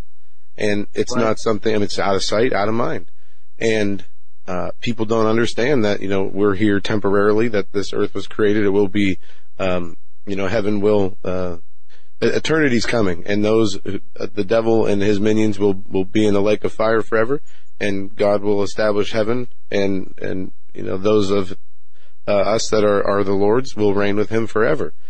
This existence right now is temporal. It's it's temporary, and people, sadly, the majority of people, even the majority of Christians, I'd say, look at this existence as there's all there is. They don't they don't take that um, that that cognitive step into, um, you know, worrying or wondering about what happens after they die or the consequences of their actions in the afterlife, um, even though they're in the church. It's, it's very alarming. It is. It really is. And a lot of it is due, unfortunately, is due to the fact that in the churches, and I'm, I'm not going to make a blanket statement, but in the churches, there is a lot of bad theology. Terrible. Um, that many people are caught up in. And I just want to switch gears now because the way I understand the gospel, I break it down in three aspects. The first aspect is what I pretty much touched on is the proclamation of the gospel, and that is sharing what the gospel is through preaching. The second aspect, in which I think is as important, is the power demonstrated through the gospel. Now, a lot of people may ask the question, what are you talking about? What do you mean by that? And that's primarily when it comes to casting out demons, healing the sick, those type of sign gifts as the Bible states. The one thing that people, this is, this is amazing to me. And this is something that I wrestled with for 10 years of my born again life because I was trained in reformed theology. So in other words, when it came to casting out demons and all that stuff, that was a no-no. That was like, you don't go there. If you go there, you're, you're labeled a heretic just about. But then the reality is this, when Jesus first appointed his disciples, he told them to do two things. In Mark chapter 3 verse 14 and 15, he said this, he, he appointed them to preach the gospel and to cast out demons. That was the first two things that he instructed his disciples to do. For some reason in our day, in the majority of the evangelical church, we have just gotten away from that. We have, we'll preach the, we'll preach, I can't, a gospel in most, most, most contexts, but sometimes we do get it, get the gospel right. But when it comes to the power demonstrated in, that part is thrown out. And a lot of it is out of fear. Now, the one thing that I, I really want to get at, because whenever I start talking about demons, usually people will go to, um, I call it Hollywood theology. yeah. In other words, they think that every demonic manifestation looks like The Exorcist or looks like the Amityville horror story, something like that, a horror movie, whatever. But that's Hollywood theology. And unfortunately, many pastors, church leaders have Hollywood theology when it comes to dealing with demons. But when you Mr. Gibson, we're, we're, we're coming up against the break, and this is a, a good point to, to stop because on the other side, definitely something, uh, we need to get into, uh, because, you know, you talk about the gospel and, and a gospel that's being preached in the churches so often today, more often than not in churches, a form of the gospel is being preached, but it's not the correct one, nor does it cover uh, everything that the Bible states. And uh, even more important than that is the people who attend church. It seems like nobody reads their Bibles. Everybody is looking to another person to interpret or explain what is in the gospel. And not only the story of the resurrection in the Gospels and the story of Jesus and, and, our redemption through him, but the example that he set that is in the Gospels is so important. Folks, we're talking with Rashard Gibson. We're going to be right back after this. Stay with us.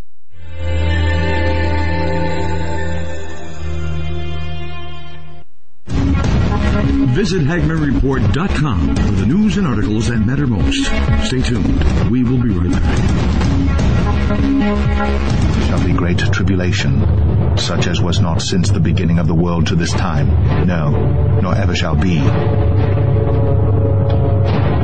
folks, I'm going to direct your attention to masterpreps.com. Masterpreps.com. Wow. Uh, masterpreps.com, uh, the sponsor of our show, masterpreps.com. That's masterpreps.com. Take a visit there. High quality items, made in America items. I mean, anything, everything you possibly want from uh, cooking uh, utensils, uh, cooking frying pans. I mean, it is, it'll blow you away. Absolutely. Eric said. It's insane. I mean, wow. Look at the products. Folks, visit masterpreps.com. Again, welcome to the Hagmann and Hagmann Report family. Masterpreps.com. I mean, wow, it's insane. Masterpreps.com. Are you ready for what comes next? New Year from all of us at Trading Post in the Woods. We pray you have a healthy, safe, and prosperous 2017. And we would like to thank all of you for welcoming us to the Hagmann and Hagmann family. You're all a very wonderful and special group of people. Because we believe it is so important for you to work and acquire good health this year, we're going to do something that we've never done before as a thank you to you for your support.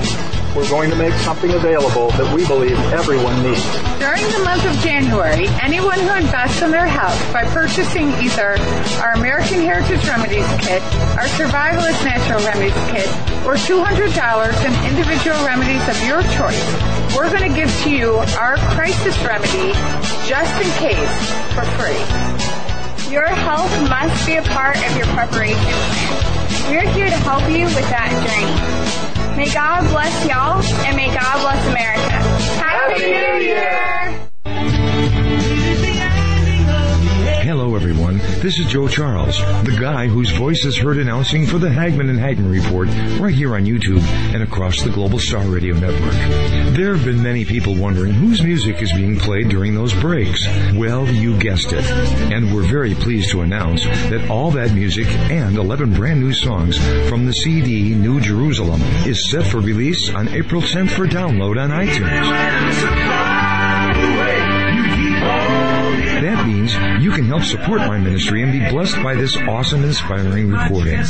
I have been fortunate to work with some phenomenal musicians from around the world that helped us put this recording together in the studio. Simply go to joecharlesmusic.com and click on the iTunes link. Or, if you'd rather have a CD, we'll send one right out to you. Just leave me your email and we'll get right back to you. And thanks to Doug and Joe Hagmann for making this all possible. God bless.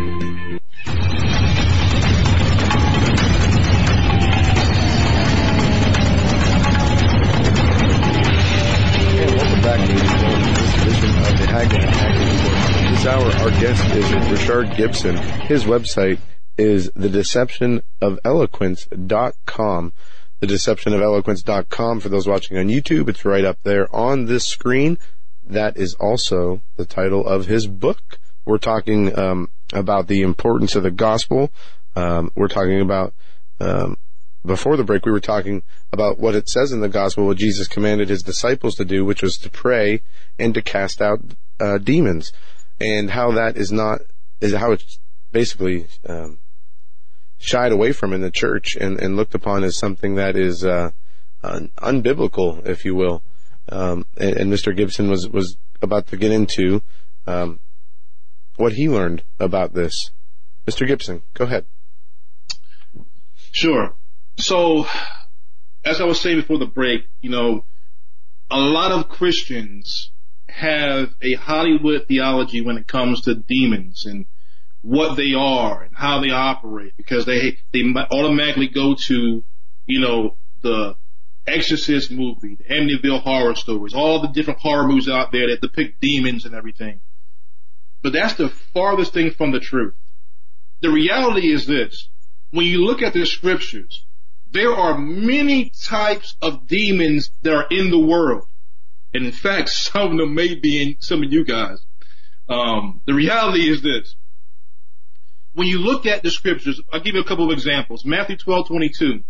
Um, Matthew 12, 22 shows an example of Jesus dealing with a man that was blind and mute. The man who was blind and mute had a handicap, but the issue was the demon was causing his blind and muteness. When Jesus cast that demon out, he could see and he could speak. Now that man wasn't insane. He wasn't crazy. He wasn't walking around doing all types of crazy things, but he had a demonic affliction that was affecting his sight and his sound. So that goes to show us that every demonic affliction does not mean insanity. Yes, the Gadarenes demoniac in what Luke was it uh, Luke six or uh, yeah Luke six. Now Luke eight. Now that was uh, a illustration of someone that was insane. I would pro- I would say he probably had spirits of insanity.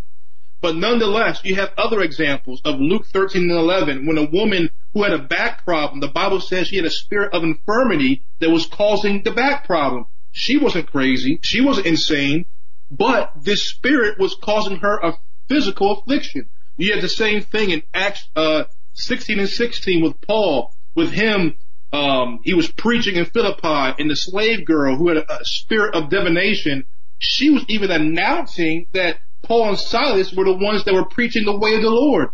But Paul was discerning and said, "Man, that's a that's a demon inside of her that, that, that that's continually saying this," and he cast the spirit out of her. And she was not an insane person; she was normal. And this is something that we gotta understand. There are many different types of deceptions, but the deception I want to get to right now that's uh, really not touched on in the church is that the demonic influence within doctrinal teaching. Now, I want to give one example from the Old Testament and then go to the New Testament. You have something you got to say, Joe? No, no. I, I, my, uh, we get a lot of questions about this, about, uh, you know, is it possible for believers, um, and those who are saved to have demons? Uh, I'm, I'm, I'm, gonna get to that. Okay. So, here it is in, um, I'll give you an example. I'm not gonna read the whole story. I'm just gonna paraphrase. But if you guys have Bibles, you can turn to 1 Kings 22. Now, in 1 Kings 22 is a story of two kings. One of them was named King Jehoshaphat. He was the king of Judah, of the southern kingdom. At that time, the kingdom was split. But then there was another king in the story by the name of King Ahab. King Ahab was a wicked king. He was the king of Israel.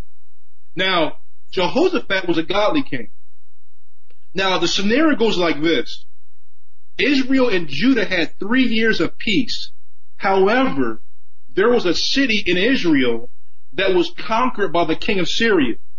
So what, what was going on was this. Ahab wanted to join alliances with Jehoshaphat to go against his king of Syria.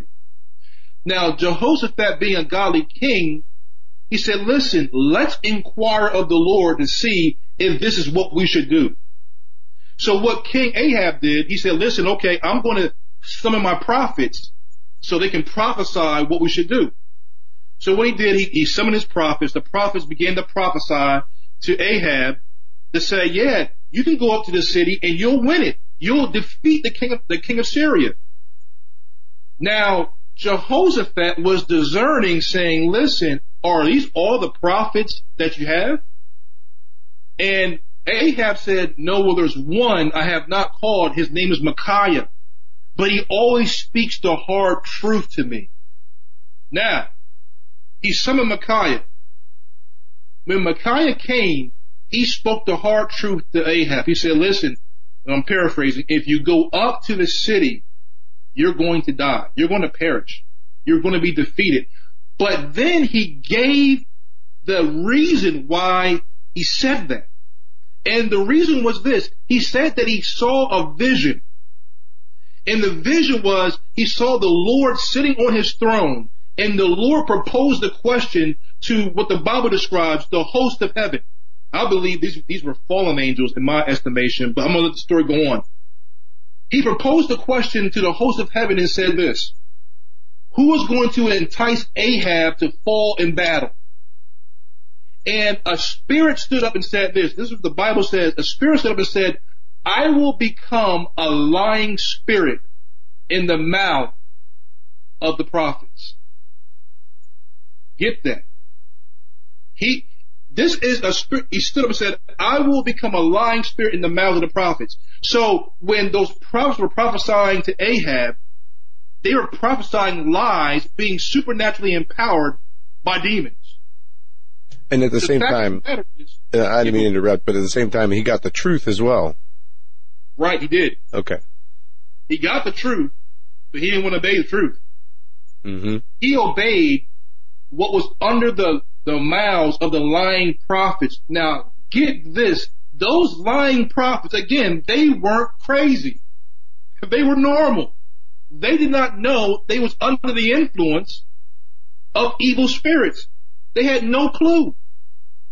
And again, this is a, this is a picture for us to understand that demonic infiltration, demonic influence is very subtle.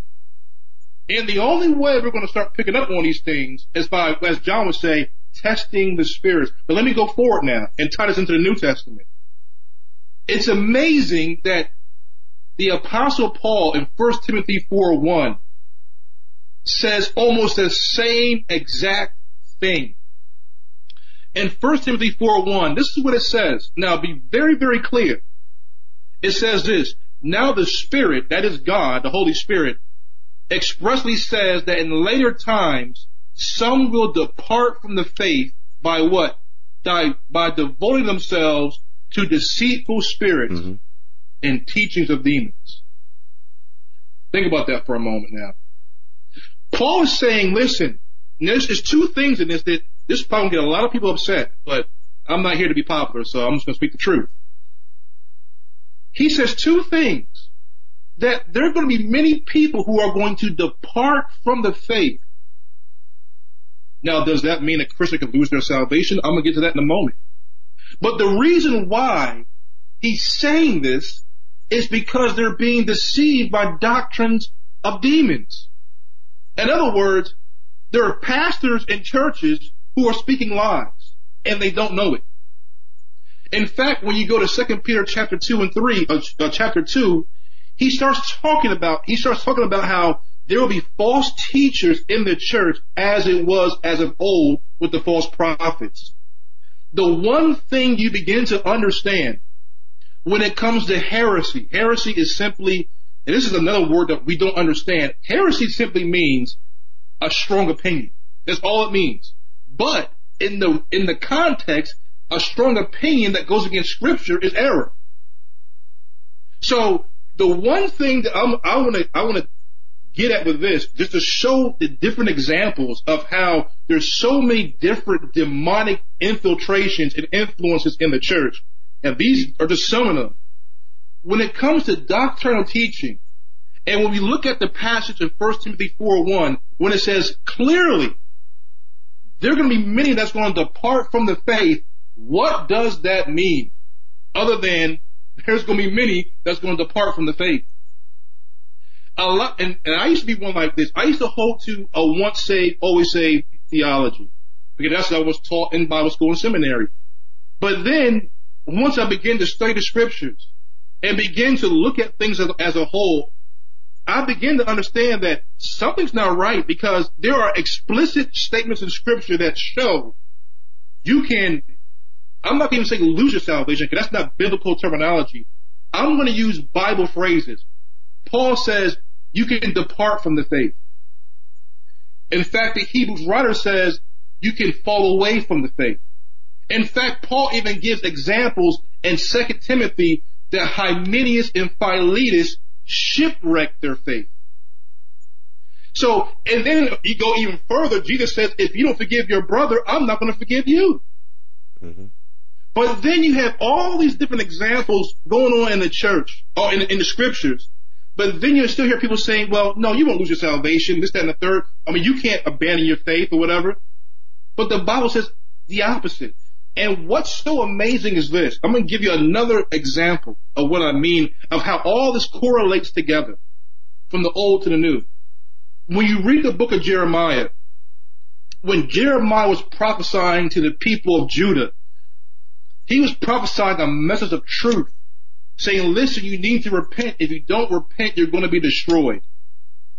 Now, there were false prophets in that day. What were they saying? I'm going to tell you what they were saying. They were saying things like this. The temple of the Lord, the temple of the Lord. They were saying since the temple of the Lord is here in Jerusalem, God will not bring his judgment. We're safe here. We don't have nothing to worry about. We, we, I mean, we're protected because the Spirit of God is here in the temple, so He can't destroy us. They would reason like that. Whereas Jeremiah said, no, if you don't repent, you're going to be destroyed. And they made Jeremiah out to be a madman, threw him in prison, uh, you know, treated right. him like he was insane. He was mocked and, and scoffed. Nobody listened to him. He was, he was basically, uh, you know, they turned him into, you know, the, the court jester and then the the right. the leaders had their ears tickled by all these other people who told them what they wanted to hear that they were going to be safe, they were going to prosper, no harm could come to them, just as you said. But the one person who was telling the godly truth, Jeremiah, was cast out as an outcast, as a um, a heretic, if you will, and right. you know he was abused constantly. Right, and and see. And the same thing is going on because if you proclaim this message in the church, you'll get so many people angry. Mm-hmm They'll get, they'll get so mad at you. But it's the truth. Because what happened in Jeremiah's day? The Babylonian army came in with Nebuchadnezzar and destroyed them and the temple. And what's so funny is today is this. No one will say, well, we're the temple, we're the temple of God. So God, I'm not going to be judged in that way. We sound just like the false prophets of old because we don't want to accept the truth. Now, that's, that's just one thing. The underlying issue of that particular issue, and I'm gonna get you right now, I know we're running out of time, I'm trying to cram everything in an hour. We got about 15 But- minutes left, so you're you're okay for for now. Alright, cool. So, the other issue I want to get to is, yeah, can a Christian have a demon? This is something I have, the, not even debate, I mean, I got to the point now, it's like, you know, people, let me just say this. People are afraid of the reality of such matters. Mm-hmm. So, in other words, when they're so fearful of believing something that can actually be inside of them without them knowing, they automatically reject the reality. Let me just break this down for you. The, the, the most common response of somebody saying, well, a Christian can't have a demon is because the Holy Spirit and the unclean spirit can't live in the same place. And then I begin to say, well, how is that true? If you look at Job 1, wasn't Satan and the B'nai Elohim, the fallen angels, in the courtroom of God? Wasn't they even in heaven? Mm-hmm. Wasn't they even in the presence of God? So l- let me get this straight. So a Christian can't be demonized, but because we have the Holy Spirit, but then on the same token, Satan can appear in the presence of God in heaven with his whole posse, the B'nai Elohim, the fallen angels. Now, I, I, I propose the question. What's a more corrupt environment? Our fallen nature or the pristine place of heaven in the presence of God? It's a no-brainer. You understand that yes, we have a corrupted nature we still live in. We still live in this nature that is entirely corrupt, full of corruption, full of sin, full of rebellion. Of course, a demon can lock in. And as I said, that's why we have to understand there are different demons. Let me try to break it down to you like this. Just like when we go to the doctor, every time we go to the doctor, it's not because, you know, I have cancer. You go to the doctor for different ailments. It could be the fact that you have a common cold, a headache, a broken bone, whatever.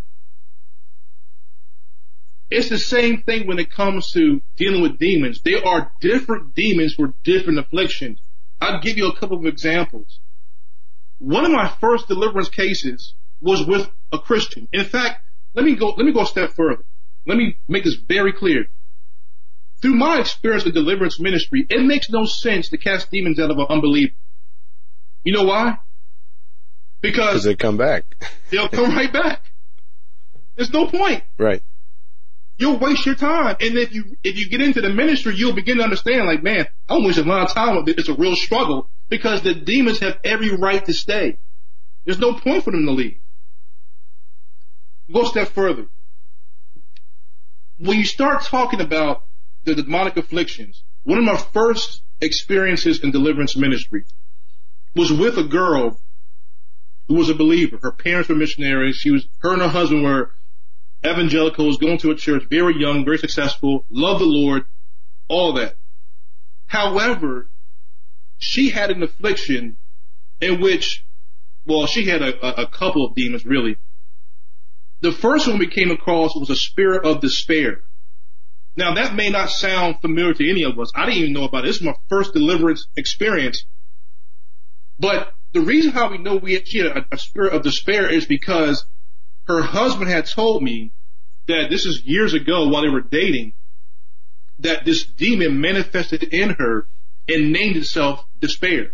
Now some people say, well, how do demons get their names? Well, sometimes they give them, but then when you look at the biblical example, what did Jesus do when he cast the spirit out? He would call the deaf and dumb spirit come out the person. Whatever the affliction is, that's what their uh, their name is. But they have other, I guess, real names. But usually you're just dealing with the affliction, like a spirit of fear, a spirit of jealousy, etc. But anyway, back to the story. This one particular girl, we knew she had a spirit of despair because it actually manifested in her, and it began to talk through her. Mm-hmm. And she was a believer. And we casted the thing out, and when, as I was casting it out, what happened with her is her face turned beet red and she felt the pressure in her body as this thing was coming out. Now, every time a demon comes out, they come out in many different ways. Some people scream, some people fall on the floor, some people, they cough out violently, some people yawn. They come out in many different ways. In this case, she coughed out violently. But that was only the first one. She had a spirit of epilepsy. When I was dealing with her, we first cast, we, we, we cast out another spirit, a spirit of infirmity. But when I called for the spirit of epilepsy to come out of her, she started shaking like having a seizure. And when it came out of her, the same thing happened. Turned beet red, she's shaking, and she coughed this thing out violently. And the same thing as you read about, I think in Matthew 18, she was drained totally of strength. And now this shocked me because I didn't believe in this stuff until I'm thrust into the middle of it. And then I'm like, wow, now I'm a believer. So that kind of started me on my journey. And one thing I've experienced thus far is when you begin to speak about these things, let me tell you something. You will get major pushback from the evangelical, most evangelical churches. They don't want to touch it.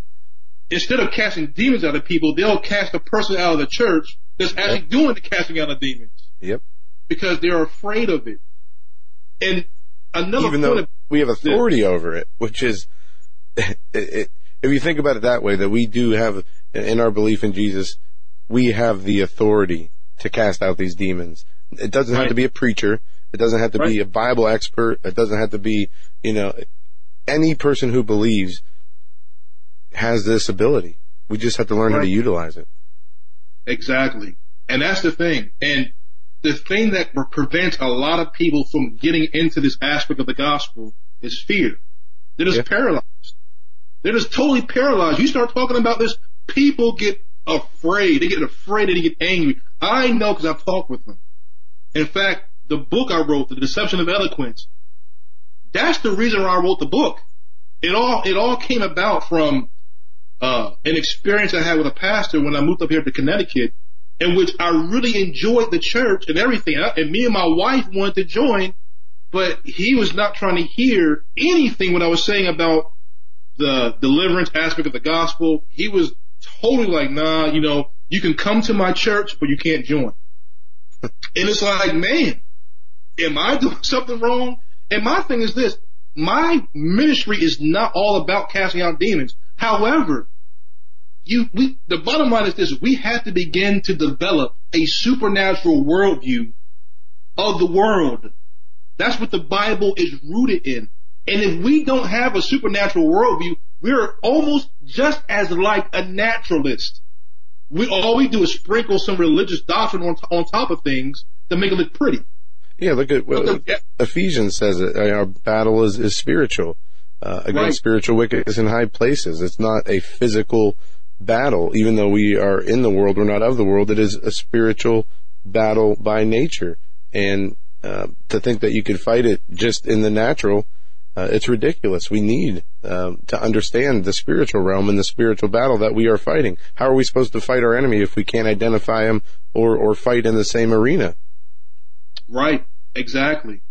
And and and this is one reason again why I wrote the book is because of this. Because it's it's two things with me. It's a theological issue. It's just bad theology that leads people astray.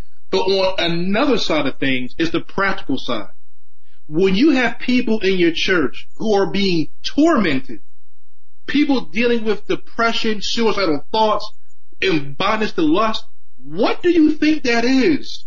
Yes, I, I'm in total agreement. Yes, our flesh has to be crucified. But from my experience, when you are dabbling in sin, unrepentant sin, and you cannot overcome it, it, there is a very good potential possibility you are enslaved to whatever affliction it is. One of the most common afflictions I have come across, Joe, is this, is lust. Yep. So many men are in bondage to lust, spirits of lust, spirits of perversion, etc. They can't keep their eyes off another woman even if the wife was in front of them. And yeah. they know it's wrong. Absolutely. And what's interesting and what's scary, uh, when I started reading the Bible again was to read the, the, uh, what Jesus said about you know, it was said of old that if you, um, um, you know, committed adultery. Uh, but now, if you look at a woman uh, Right. with lust in your in your heart, you have committed adultery anyway. Uh, and, Right. and that's a very powerful statement. It's very powerful. And, and see, and this is the thing why, like Jesus said, the very, the very first instructions was to preach the gospel and cast out demons.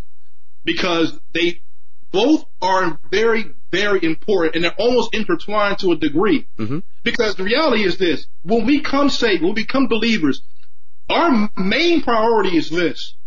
It's not the fact that I want to achieve this or I want to accomplish this. No, that's not it at all. Your main responsibility is to fight against your sin. That's it. To honor God. You can see it like this. Fighting against sin in your life in all its different forms is a way of pursuing holiness. Yep. And not only does that draw you closer to Jesus, it's a protection against demonic influence in your life. And, and it builds. I mean, it gives you strength, spiritual strength against uh, a temptation. Every Right, sin that you're able to overcome, every instance that you're able to overcome a sin, it builds that strength. Exactly. And you see, when you look at the world, this is the scary part about it. I know we're running out of time, but when you look at the world, the world is void of any power to resist the sin. You see, the fact of the matter is when we become believers in Christ, we are empowered by the Holy Spirit to resist sin. Now, whether we obey Him or not, that's another issue. But the world, those who are outside of Christ, do not even have the resources to resist. Mm-hmm. So without a question, there are demonic influences all around, whether you look at the political realm, the cultural realm, anything that's leading people away from the truth in Christ, you best believe there is a demonic entity behind it. Absolutely. Quote me- You can quote me on that. Absolutely. Uh, Richard Gibson was our guest for this hour. Richard, we are out of time. The hour went so fast and we, we just barely scratched the surface. There's so much Yeah. more, uh, we could get into and hopefully in the near future we will do the, just that. Again, the website is thedeceptionofeloquence.com. It's also the title of his book.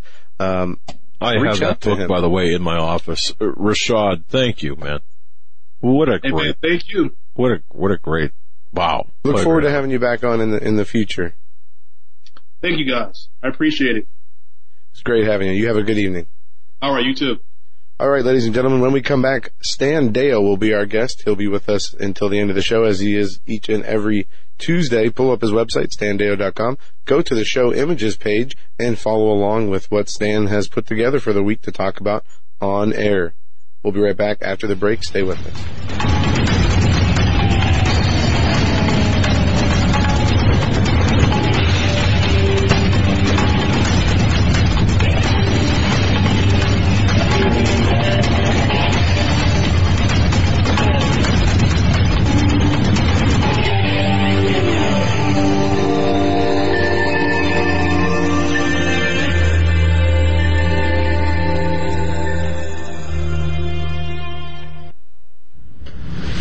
Just what kind of thriller predicts the future?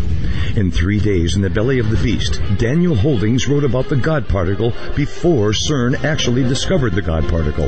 In As the Darkness Falls, Daniel wrote about an Islamist terrorist confederacy that rose up out of Syria and declared a caliphate three years before ISIS was ever heard of. In his newest novel, Between the Veil, Daniel talks about a space between dimensions where supernatural beings can walk. He says that these novels are a warning from the Creator to his creation. Will war come to America? Will the world's economies collapse? Are we looking at increased earthquakes and volcanic activity?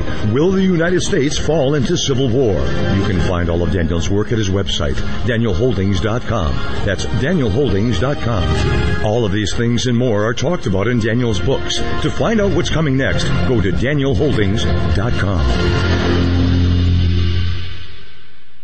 Worldwide demand is making coconuts one of the highest yielding cash crops available today. Coca-Cola, Pepsi, and many high net worth individuals have invested billions of dollars into coconuts for strong growth and solid long-term income. Yields could be as high as 18% or more per year. Capital appreciation and exceptional income for up to 60 long years would be an absolutely brilliant investment to pass on to future generations. Diversify wisely with direct ownership of fully managed coconuts on prime farmland close to the beautiful Costa Rican border. For more information, qualified accredited investors should go to profitsincoconuts.com or phone 855-888-6288. That's 855-888-6288. This announcement does not constitute an offer to sell securities or a solicitation of an offer to purchase. Offer made by prospectus only. 855-888-6288 or visit profitsincoconuts.com. Profitsincoconuts.com.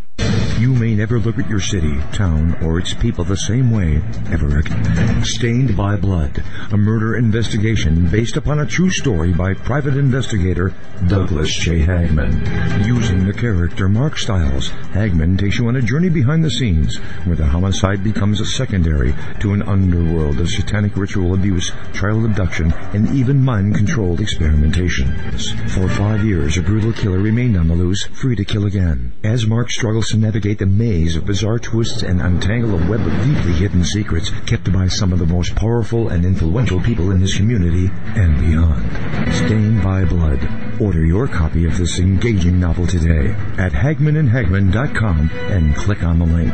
Stained by Blood at HagmannandHagmann.com and click on the link. Stained by Blood.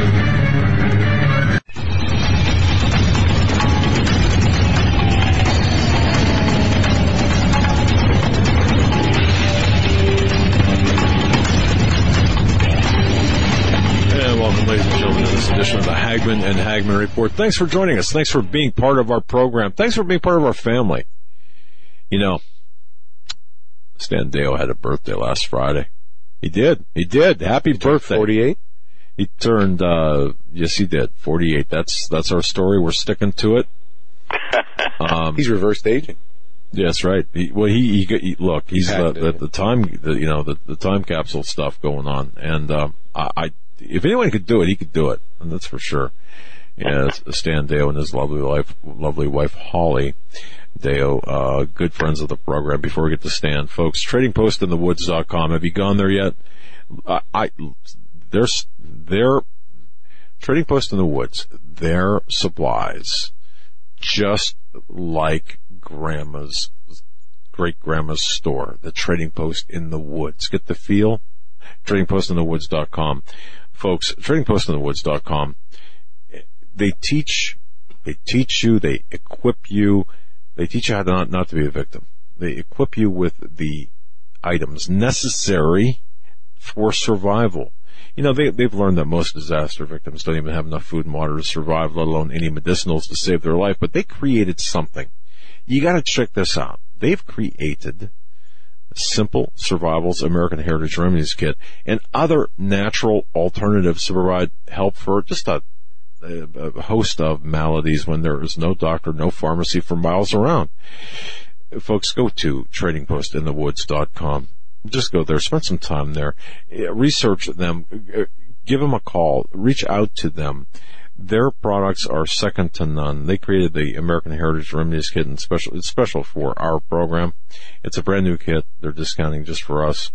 It includes, uh, their latest book, Major Disasters, Lessons Learned. They've got, uh, they've got quite a few deals there. Go to tradingpostinthewoods.com. That's tradingpostinthewoods.com. It, my wife, my, everyone in the studio uses their products for various Mhm. things. I like the, uh, the in the Woods. stress relief and anxiety stuff. Oh, uh, as well as the uh, the stomach.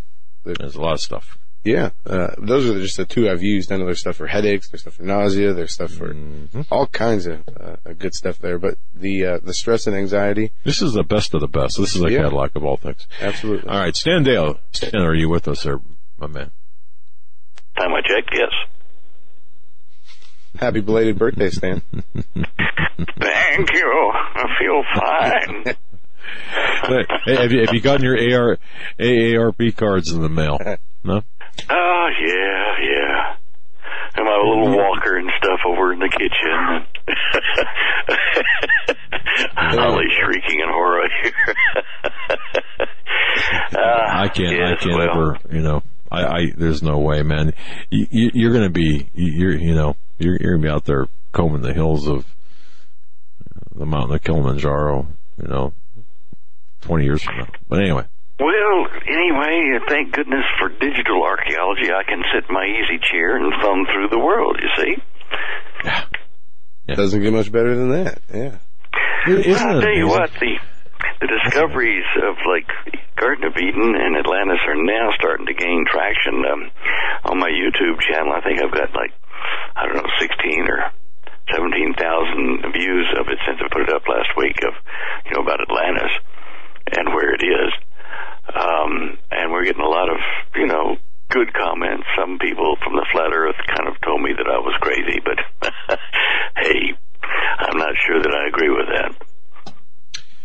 I don't know. The flat Earth is. I, uh, uh, you know, I can tell you, the Earth's not flat in our in my What did you house. My driveway's got a slant to it. I, Which, which side's heavier?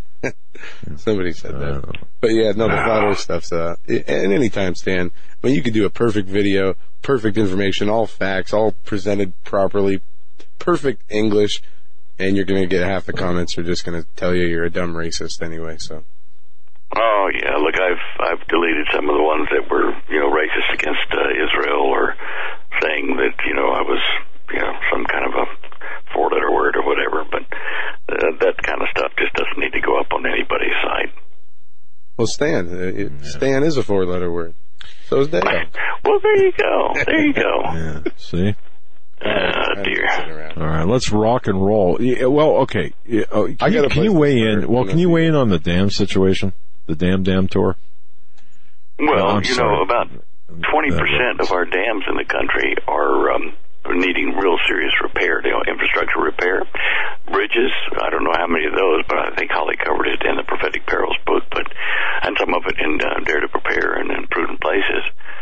Um, you know, uh, we're getting more and more people that are returning to our news site that she's been uh, doing again since September, and we get feedback from them. We get uh, uh, really interesting news and, and drawings and cartoons and lead stories and stuff. Um, so it's kind of a community interaction we're getting now.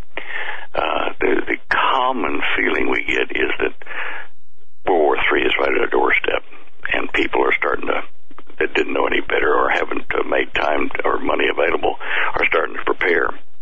We've seen such a, a huge sudden jump in people wanting Dare to Prepare books. I mean, like, you know, ordering by 12 cases at a time. That um, we know that there's the general feeling out there, for whatever reason, is that Russia is going to attack us. Well, okay. Uh, I, I mean, well, look at look at you know eight, uh, mm, 17 and eighteen, the pictures on on the show images page today. Um, Russia deploys missile in violation of arms control treaty. And it gets within a couple hundred meters of one of our ships, a cruise missile that comes sailing by, and the new Cold War Russian spy ship spotted patrolling waters off the U.S. coast. What's that about? You see, I mean, they're getting ready. And if I were a foreign power like Putin, and you know, not knowing everything he knows about his his own situation over there and in Syria, but if I wanted to attack the United States, and I were looking for the best weak moment to do it, I would look at the country when it's in either civil war or in a change of uh, national administration, presidency, presidency, and whatever, when the whole government and the country are kind of in change in chaos, you know, trying to see who's doing what job, learning the new jobs, that kind of stuff. It doesn't even have to be like the left wing going absolutely crazy and attacking the administration and blocking it in so many ways. I would look for a weak point uh, after um, an election where there's a major division in the, in the people, you know, of the of the electorate, and that's now. Now, um, if if I were Russia and I wanted to neuter the United States so that I could continue expanding my foothold in Syria and, and perhaps go for Israel, then I would attack now. We we are so you know disorganized. We we can't put you know billions of dollars into our military overnight. It's going to take time to build you know new equipment, get new t- soldiers and train them. You know, replenish ammunition, that kind of stuff and there are so many other factors going on to, you know, to influence uh, his decision. I would say that that he's definitely thinking about I'm going to push the button because he could neuter us with a an EMP attack, you know, uh, and we'd be done. And at that point, then he could put ground troops in if they wanted. But he's trying, I'm sure, to look at ways to neuter the United States as a world police force, so that that this is Putin, so that he can get into the Middle East and do what he wants to. He can't he can't attack Israel uh, in any form uh, without the United States coming in to defend, even though we're you know undermanned and uh, and under budgeted, whatever at the moment. Uh, he still doesn't want the threat of nukes from the United States hitting some of his sites. Uh, so yeah, I, I see us. You know, I understand why people are getting panicky and want to, to prepare now, um, because it's at our doorstep. I, I get that feeling, you know. yeah. Uh, between Russia and China, you're you're saying Russia, perhaps, would be the Russia, and of course, Russia and China have had for a number of years now the Sino-Soviet pact against the United States and um, they will cooperate with each other. Um, a number of uh, prophets have said that Russians would invade uh, United States, I think, uh, through the Gulf of Mexico and possibly on the north co- uh, northeast coast, coming across the pole, while China would hit us on the the western side of the United States, making submarine approaches and taking advantage of their port at San Diego, where they they own a, a port that they could be shipping stuff in right now and sea containers that we never know what was there till they open the door and surprise, you know. Uh, so yeah, both both major companies uh, countries are uh, potentially uh, in this war against the United States. The Hopi said they're coming. Uh, Iran would love to come over. Korea would love to come over with their missiles and troops and, and you know spoil the United States. But but Holly and I were talking this morning about this. These people want to attack us, and they don't yet realize how much we do for the world you know, in overseas aid and food and uh, protection, you know, and science uh, and technology we provide to the world. They're going to do just like they say in the Revelation of John about the, the Babylon when it falls. They're going to pour ash on there. The merchants are, and the people that take handouts from the United States and get protection from the United States. They're all going to suddenly realize he wasn't so bad with us in charge of that. Too late, though. Too late. Exactly if this does happen, I mean, it would have to, to me, given the state of the United States government, it would, could happen any time, right? I mean, now's yeah, any tick of the clock. I mean, um, the first hundred days of office of a new president are, are normally pretty chaotic as people settle into new jobs and uh, policy is formed for you know, foreign uh, policy and other things internally. But what are we in now? Like two or three weeks of, of President Trump. Uh, right. You know, like a third of the time of the first hundred days. And so somewhere in that period of time, if a foreign power is going to make their move to hit us, they're going to have to do it pretty darn soon before people get organized. Well, how, how can that be, especially with the narrative that you know Russia prop, propped up uh, Trump in the in the election? Look, I don't this is all window dressing. You know, as far as uh, you know, uh, Trump saying, "Well, look, let's see what uh, Putin wants to talk about." You know, let's let's make friends rather than enemies. Uh, I will say that what I'm about to say is my opinion. I don't know the mind of the president at the moment, but if I were him, based on what he said during the campaign, if I had in my mind uh, the the uh, the plan to stop Russia and to limit its uh, intrusion into Europe and various places, you know, uh, I would not make it public. I would play chess and say to Putin, okay, well, we're going to get over there, we're going to have a meeting, you know, and we're going to be friends and work out a favorable treaty. While in the meantime, I'm back under, you know, under the covers here. I'm uh, enlarging my military, taking what assets we've got, placing them, getting ready to make a defense or perhaps uh, an aggress against the Russian occupation in uh, Syria or uh, on the borders of uh, the NATO countries. So I don't, I wouldn't uh, write out Trump's desire to defend the United States against Russia or China. I know he's definitely uh, publicly stated he's against China in so many ways, and I agree with that. But uh, Russia, Mm. It, it's going to be hard to fight a two front war against both of them at once. So if there's a move made, it's going to have to be hitting both of them at the same time. Man, I'm, I, we're going to have to section this part of the program out and isolate this because I think talk, you talk about the geopolitical situation right now, given the given the time and given the circumstances, is so extremely important. Your analysis. Well, look, Israel is uh, another, you know, very volatile variable in the uh, world situation at the moment. We know that they have at least 300 nuclear devices, and I suspect they're primarily neutron bombs, which kill living things but don't destroy the, the buildings and landscape. They, they send out a neutron shower when they explode. And, um, well, Erdogan, for instance, Erdogan from from uh, Turkey, he's in the last week been over meeting with King Salman of Saudi Arabia. He's been over meeting with the uh, leaders of Qatar, uh, you know, the uh, in the uh, Arab states there near the Persian Gulf. He's going over and making alliances uh, with them, and yet the United States is making an alliance with Erdogan, um, you know, Turkey, to fight ISIS. Um, the alliances that he's making over the Middle East are quite worrisome because he's going with powers that could turn against the United States and Israel overnight. Now, Israel knows this. Israel's Mossad intelligence gathering is probably the best in the world. And they know how close the attack by the uh, Arab uh, Union, the 34 nations that are together under uh, Prince uh, Mohammed bin Salman of Saudi Arabia. So they've prepared themselves. They've prepared themselves for uh, um, a um, an attack from, say, Syria, whether it be from Syria itself or, or Russians there, uh, or uh, Iranian-backed troops coming you know, with uh, General Soleimani down through the Golan Heights. Uh, Israel is totally aware of this, and so they may have to make a preemptive strike when forces start to move or missiles are launched.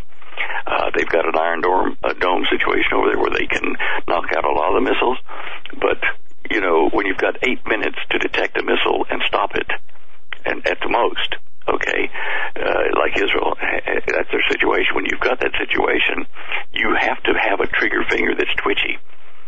Uh, you've got to respond quickly. And at this time, if they do that now, uh, a nuclear confrontation, uh, uh, confrontation will occur over there. Both sides probably using them, maybe even some biowarfare. This is going to make the world's nations panic because not only are they afraid of Israel turning missiles on them once they've uh, you know used it once to defend themselves, they are afraid that the instability this will cause throughout the world economy will just destroy uh, the world economy. Uh, and no one wants that at the moment. It's in their right mind, except the globalists who want to take over you know the planet one way or another. We are in, we are sitting on the edge of that cliff, that precipice that's going to trigger the seven year tribulation that the Bible has spoken of in so many ways. We're right there. I mean, you can just feel the pregnant feeling in the air when you talk to people.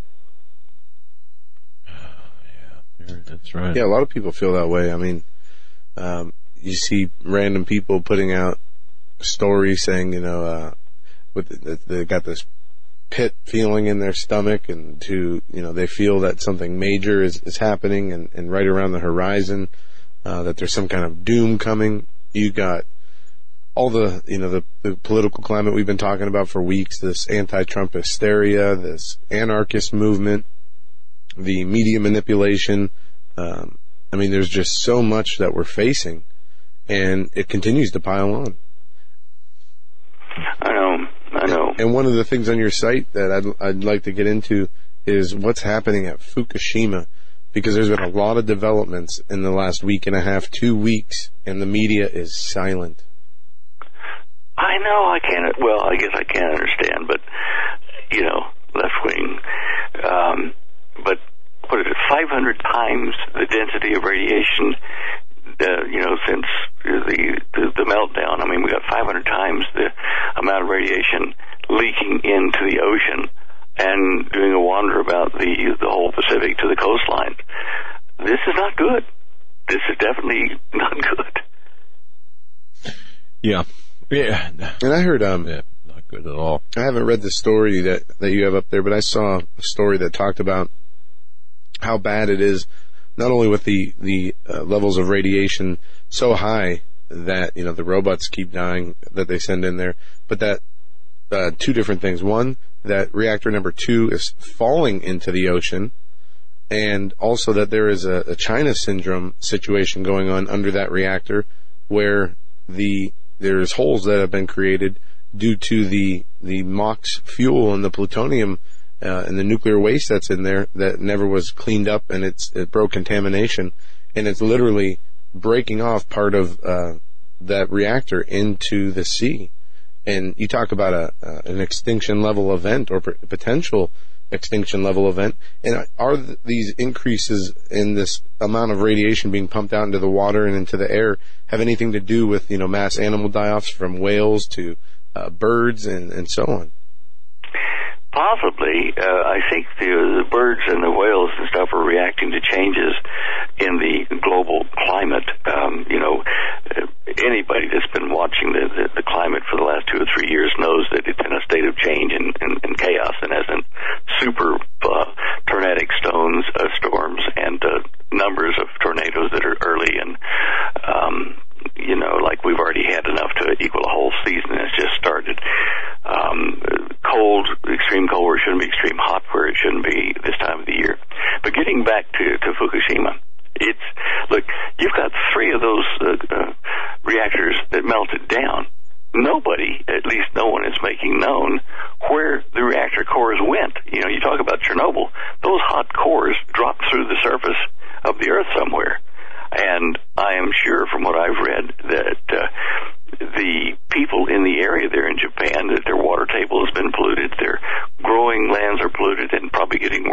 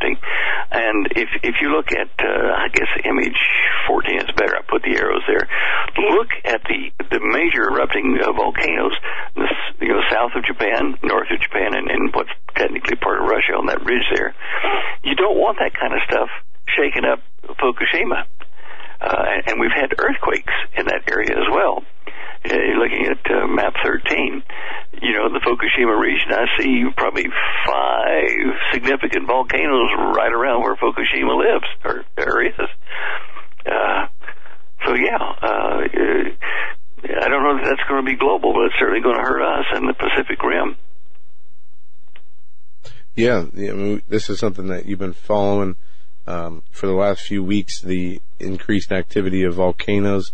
Um, uh, now if I remember right, 29 active volcanoes. That was the same as um, last time you came on, correct? There's been That's right. New... That's right. Okay. Okay. They're just Um, bringing interest you- to the, the ones that are around Fukushima. I mean, any Yeah. earthquake, any volcanic activity there in that region will, you know, it, it's a threat. I mean, it's just the way it is. Let me ask you this hypothetically. Say, well, I don't know how close these vol- volcanoes are to Fukushima, but w- I, I guess there's no cleanup process here. There, there's no attempt, uh, you know, like Chernobyl to to contain and bury it and, and try to uh, conceal it from continuing to contaminate the air and the water. If the Earth opened up and swallowed it whole and, and Fukushima fell in a pit of lava, would the the danger of from the radiation still be there, or is it is can nothing? take you know, away? I guess it depends. When you say if it opened up and, and dropped into a you know a pool of lava, uh, certainly that that uh, magma or, or, or lava field is there under the mantle, um, particularly under the the uh, tectonic plate borders. Um, if it were swallowed up by that, it would still be radioactive, and it might eventually make its way to an erupting volcano and be spewed out. But it would have to travel hundreds of miles at the moment unless a new one opens up. Um, my thought uh, from the start was they should have gone in there and just, you know, um, tunneled underneath it, uh, set off low yield nuclear devices to blow a hole down into the the mantle and drop the lot into the mantle. Uh, because of the long migration period of time, the half life would kill some of the stuff that would be dangerous. But because you know, it, like it's doing now, it's spewing into the air, spewing into the water, getting into the water table. But you know, there were economics and politics and TEPCO trying to defend itself over there. It just, it just, uh, it, it wasn't done when it should have been done. Yeah, no, we uh, we are continuing. I mean, this was in what 20, March of 2011. We had the earthquake, and then two days later we had the reactors exploding. And um, I mean, they still have there's there's parts of, of the Fukushima power plant that TEPCO has not even been able to get into to see the damage. And we're talking six years later. And, and Well, the robots get fried trying to get in and have a look. Yeah, what does that tell you? I mean, we only got about a, a few few seconds before the break, but what does it mean when the radiation's so high robots can't function in that environment?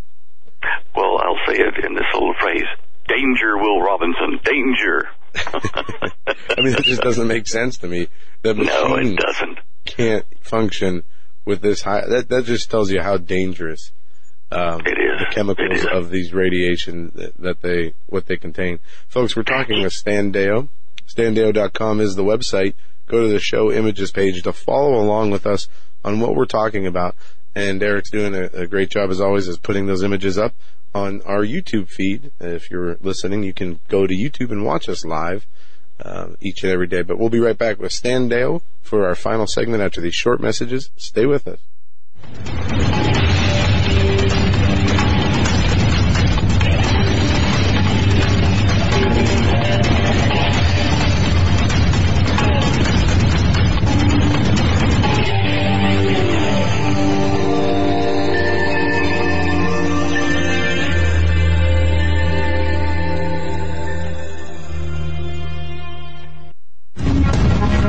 Visit HagmannReport.com for the news and articles that matter most.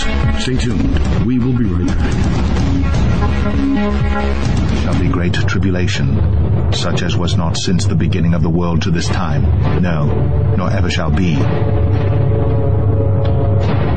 Folks, I'm going to direct your attention to masterpreps.com. Masterpreps.com. Wow. Uh, masterpreps.com, uh, the sponsor of our show, masterpreps.com. That's masterpreps.com. Take a visit there. High quality items, made in America items. I mean, anything, everything you possibly want from uh, cooking uh, utensils, uh, cooking frying pans. To, I mean, it is, it'll blow you away. Absolutely. Eric said, It's insane. I mean, wow. Look at the products.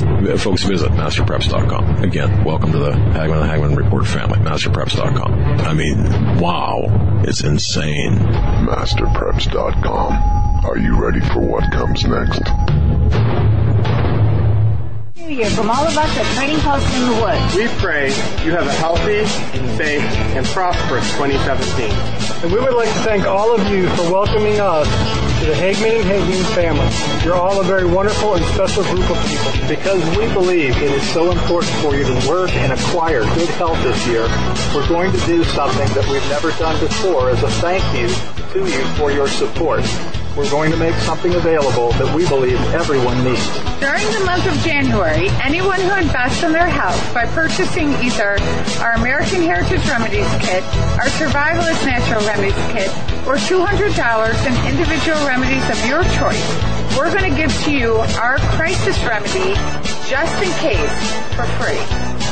Your health must be a part of your preparation plan. We're here to help you with that journey. May God bless y'all, and may God bless America. Happy, New Year!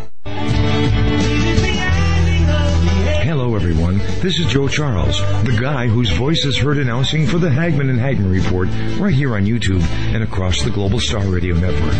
There have been many people wondering whose music is being played during those breaks. Well, you guessed it. And we're very pleased to announce that all that music and 11 brand new songs from the CD New Jerusalem is set for release on April 10th for download on iTunes. Means you can help support my ministry and be blessed by this awesome, inspiring recording. I have been fortunate to work with some phenomenal musicians from around the world that helped us put this recording together in the studio. Simply go to joecharlesmusic.com and click on the iTunes link. Or, if you'd rather have a CD, we'll send one right out to you. Just leave me your email and we'll get right back to you. And thanks to Doug and Joe Hagmann for making this all possible. God bless.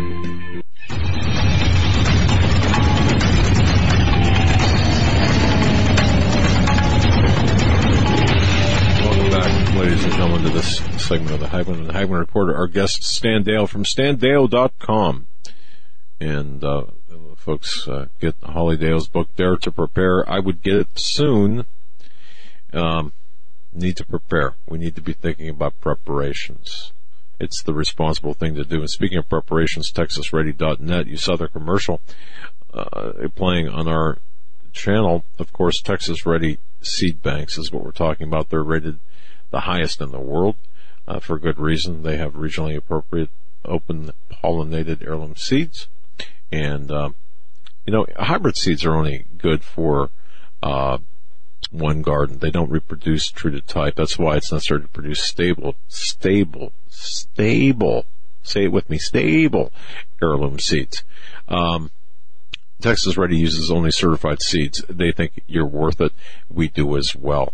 You know, they've got uh, a couple of different sizes of seed banks, but each Texas Ready seed bank contains 80 plus varieties of vegetables and fruits, including eight dual purpose herbs like culinary and uh, medicinal.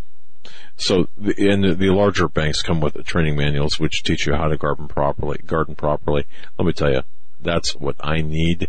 It, it's a tremendous resource. The seeds are are stored in a um, uh, ammo can, and let me tell you, they're virtually indestructible. There, they've got a just a wonderful, uh, wonderfully long shelf life. And you know, if you're concerned about radiation and other things, you need to have seeds in your pantry. TexasReady.net. They'll fix you right up. TexasReady.net. Make sure you tell them the Hagmann Report sent you. Our guest is Stan Deyo from StanDeyo.com. Stan, Stan, can we, um, any feelings on the, uh, dam situation in California, or, or is that, do you feel like addressing that? Because we have so many people who want to get, want to get your take on what's taking place and what you, what your thoughts might be. Well, you mean other than the fact that it eroded and uh, blew out and they fixed it and then people are going back home? Well, what? Well, uh, we, we've got we got reports of another seven days starting tomorrow. Seven days of rain, plus the snow melt. Yeah. Um, and they're saying, you know, a few days ago they were saying how uh, volatile and dangerous the situation was. 200,000 plus evacuations. Now they're, you know, a day and a half later telling people to come back, but at the same time to, to keep their eyes open because, uh, the situation could turn bad again. Um, and it doesn't seem like they've, they've fixed anything. It, it, do you well, see you this know, to be dangerous? haven't. They haven't. I mean, look at how much money they're spending by absorbing all these illegal aliens and giving them the, the, the Give Me programs, the freebies, when they could have been spending that money on infrastructure repair. It's not a, a surprise. Uh, the the geologists in California have been warning about this for a decade, and they're not getting the budget for it because the bleeding hearts are taking in these illegals. Uh, I'm not going to be soft on that, neither is Holly. We we are absolutely furious what they've done in California, and I'm a big supporter of President Trump going in there and saying, right, no more funding from us till you guys get your house in order and do the right thing. They're not taking care of the people there, They're the Americans anyway. Yeah. Amen, brother. No, this is just one little part of the thing. I, I'm, oh, mm, I'm going to grind my teeth tonight and sleep. I'm sure. Oh, Holly laughs, but I just, see you Easy know, I, now, brother. yeah, yeah. Yeah. Anyway, Yeah, and we see the uh, continued battle, uh, the immigration battle from the Trump executive order and to these federal judges and, and this whole, um, you know, media psyop and, you know, politi- political politicians and the uh, political pundits are involved in the psyop also saying things like, uh, you know, by deporting criminal illegal aliens, you're making our country less safe and this is racism and, you know, every X, Y, and Z, every other excuse.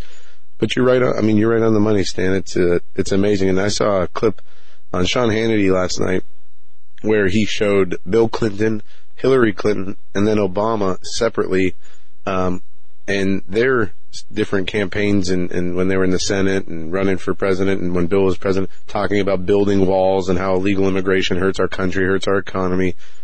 But now that it's Trump, you know, they turn around and, and paint him as, you know, this, this villain for, um, promoting the laws of this land. It truly is insane. it is insane. You know, it, it, there's a an article. Actually, you ought to see the video of the day. It's a four minute thing from um, um, uh, Bill Riley. Um, uh, uh, where, where where he's talking about the things that the left have been doing, the dishonesty and all that they've been doing.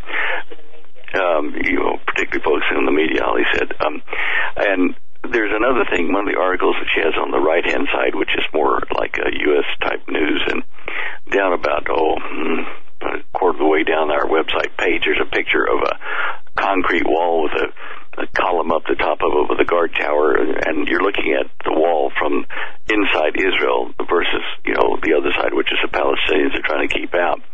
And you look at that wall and you think, wow, we need one of those, you know, in our southern borders and, uh, you know, in certain places up in the northern border as well. But uh, I've also seen pictures of, of late about uh, Palestinians trying to get over that wall. And unless you have the guard towers, they these little devils they'll they'll put two or three ladders and tie them together with uh, you know cloth almost and and, and uh, army belts and they'll scamper up to the top of a three story wall like that and start over the top now uh, according to um, a GOP senator uh, in the article there it says that they've cut illegal immigration into Israel with these walls by 99%. It, uh, you know, it does require policing, whether it be with drones or cameras or whatever. You've got to see because where there's a wall, there's a way to get over it, and uh, so it might slow down the amateurs. But you got to also probe the underground tunnels. You got to probe the over-the-top guys and, and send a team out to stop them. Um, it uh, it takes a combination of several factors, like uh, Trump's been saying. You can't just build a wall, and you can't build a wall in some places where there's a river. You've got to have other methods of detecting illegal immigration and stopping it. Uh, sadly, so much of it has happened already that it's going to cause a lot of social problems as we get rid of the ones that we need to get rid of. Or deport them, I mean, sorry. I guess I ought to qualify that. No, you're right. The, uh, I mean, uh, there's so much more that goes into border security than, than just a, a physical barrier.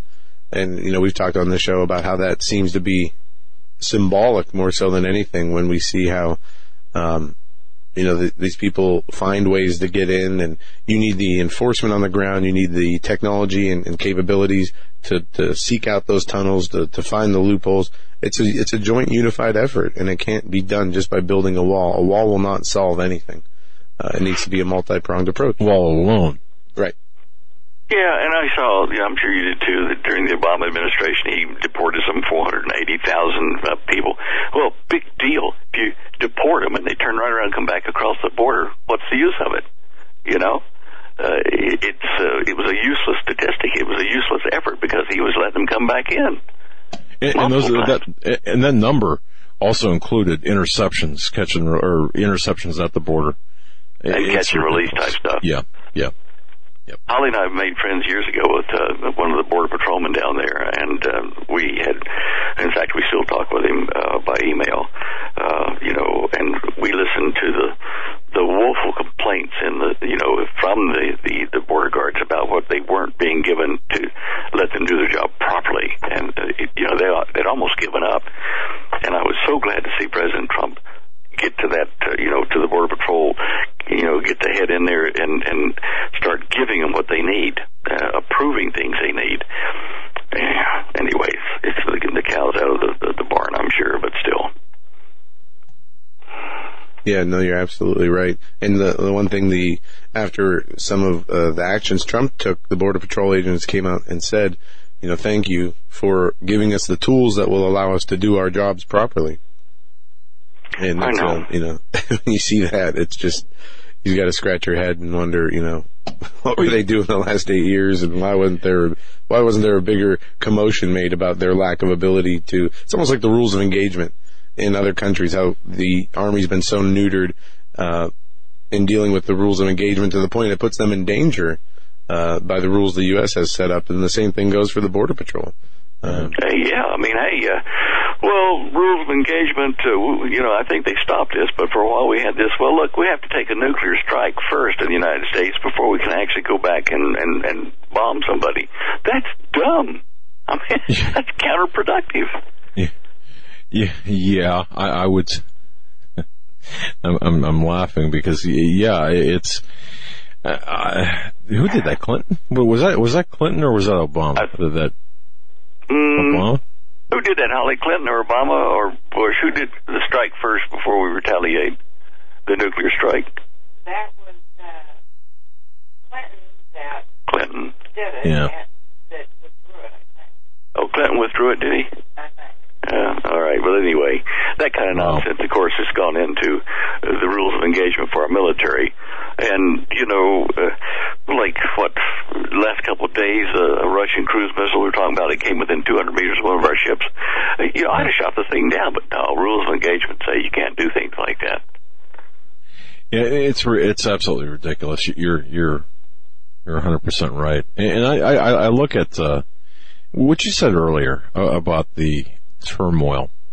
You know, the, the I, I I look at the government turmoil and. and uh, S- Stan, this morning, I, I and I don't watch MSNBC. I, I really don't. I don't really care for Scarborough or you know Morning Joe Scarborough or uh, Mika Brzezinski, but uh, I couldn't believe I, it was like kind of watching like a train wreck in slow motion. How they were, they, they, they were they were saying uh, our country is in turmoil. It's in chaos. This is a Category Five hurricane like event in our in in, in our government. We are uh, our country is out of control and painting the, the bleakest of bleak pictures.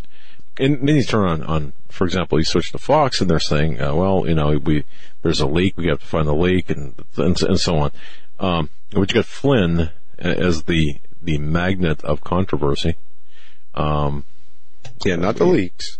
Yeah, I mean, what do you make of all? I, I, I just, I don't know. I just want to have a conversation with you about this. I, to, to me, and and how that fits in within the context of what you said earlier about making us ripe for um, an attack, invasion, whatever it might be. You know, whatever antagonistic uh, approach there might be by by foreign entities. It's almost as if the left wants this. It's almost as if what? The progressives want this. Well, I think they do. They want to have a global society. These do-gooder left-wing people, you know. But the underlying part of all this started in 1954 with the Cold War. You know, with the the fifth columnists from the communist country, predominantly Russia, coming in the United States, infiltrating our seminaries to teach, you know, religion on a left-wing social thing rather than the truth of the Bible. We've had so many things uh, infiltrated by these communists that uh, these spontaneous movements we see really are organized by the the communists, and they want the United States to go to communism. And if it doesn't, then they want to destroy it. So how can they support it? It's because they're idiots. I mean, they're going to cut their nose off to spite their face. They're going to die because of what they're supporting. I don't understand why they can't see this. Uh, boy, I'll tell you, you just struck a chord with me. You got these women dressed up as female body parts, you know, whether they're eight year, eight years old, 18 or 80, okay, and, and they're an embarrassment to humanity for the, for crying out loud. And, and, and they're, they're, they're out there in the, marching in the streets, uh, advocating Sharia law with Linda Sarsour and, uh, Donna Hylton and these other communists, basically. Um, I don't know where I was going with that. I just, uh, you know, the, the, the, internal rage with respect to this. Oh, like Soros organizing that as well. Yeah. I'm sure he's helping the communist cause. Yeah, it's, it's, they're, feel the burn and, and, a lot of the millennials not not not not all of them but a lot of them want the socialism. They believe in socialism. It's anti-capitalism. It's pro-socialism pro-communism and they believe that sharia can be um, can, uh, you know uh, aligned with with the communist agenda which i suppose it could to an extent. And then of course well, one of the two would have to win out but uh, certainly capitalism would be uh, gone but but how can people be so blind. Uh, you know, the, the, the feminists uh, marching with the, with the homosexuals, uh, with the Muslims. It just hey, this uh, unholy what, is, alliance. what does Russia What does Russia feel about homosexuals? Do they arrest them, or do they let them happen? You know, I, I, I don't know. What does Sharia law do with them? well, Sharia, yeah, they okay toss them over the edge. Uh? I mean, it, these idiots. They're trying to bring in what's going to kill them. Oh yeah, makes no sense. Look, the the, the thesis antithesis concept uh, that has been discussed for decades. It's where you have communist extremes, you have and socialism is part of that, and you have capitalist extremes, runaway capitalism. So the objective is to confront these things together and to form a synthesis out of that, which becomes sort of an incentivized social communism, if you can imagine that in your mind. We've lived under socialism in Australia, Holly and I, and I guarantee you, you don't want to do that. It just, it, you're taxed to death. You stand in lines. I mean, it's just. wow. yeah, it's not the utopia. It's not the, the societal utopia that everybody is is told us it is? No, it's not. I mean, you know, first they took the guns away over some uh, deal down in Tasmania. A guy gets loose and kills a bunch of people. So then they take the guns away, uh, you know, on the surface. But now then they're slowly letting people have guns and belong to gun clubs and stuff. Uh, and then they sell Australia to China and Japan. I mean, they're just huge, millions of acres gone into ownership by China and Japan. It happened while we were down there, and now 20 years later, it's even worse.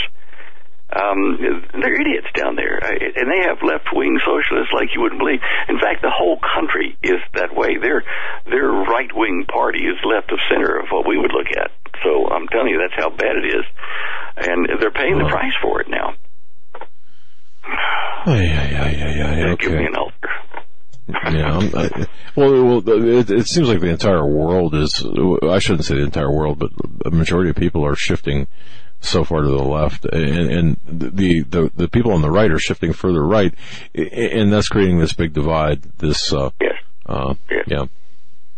Well, let's look at this, guys. We have a global economy that's on the, the, the edge of just collapsing. You know, they say the stock market is a bubble, the land prices are, you know, the housing is a bubble. We have uh, diseases that are spreading throughout the, the world that are getting worse as, as years go by, the flus and various other things. Um, and, and, uh, like, you know, flesh eating type things or, or, uh, you know, uh, I forget what they call them, but the ones that make you bleed out the eyes and the ears and stuff. These terrible hemorrhagic, hemorrhagic fever, right? uh, and uh, it's been contained. They say we have earthquakes increasing in diverse places. We have volcanoes that are starting to threaten us. We have nuclear meltdowns. We have social uh, and military unrest around the planet, just like you just said. Um, and we, we even have the threat of incoming asteroids and meteors that are, is getting a little bit more pronounced. Um, the threat of nuclear war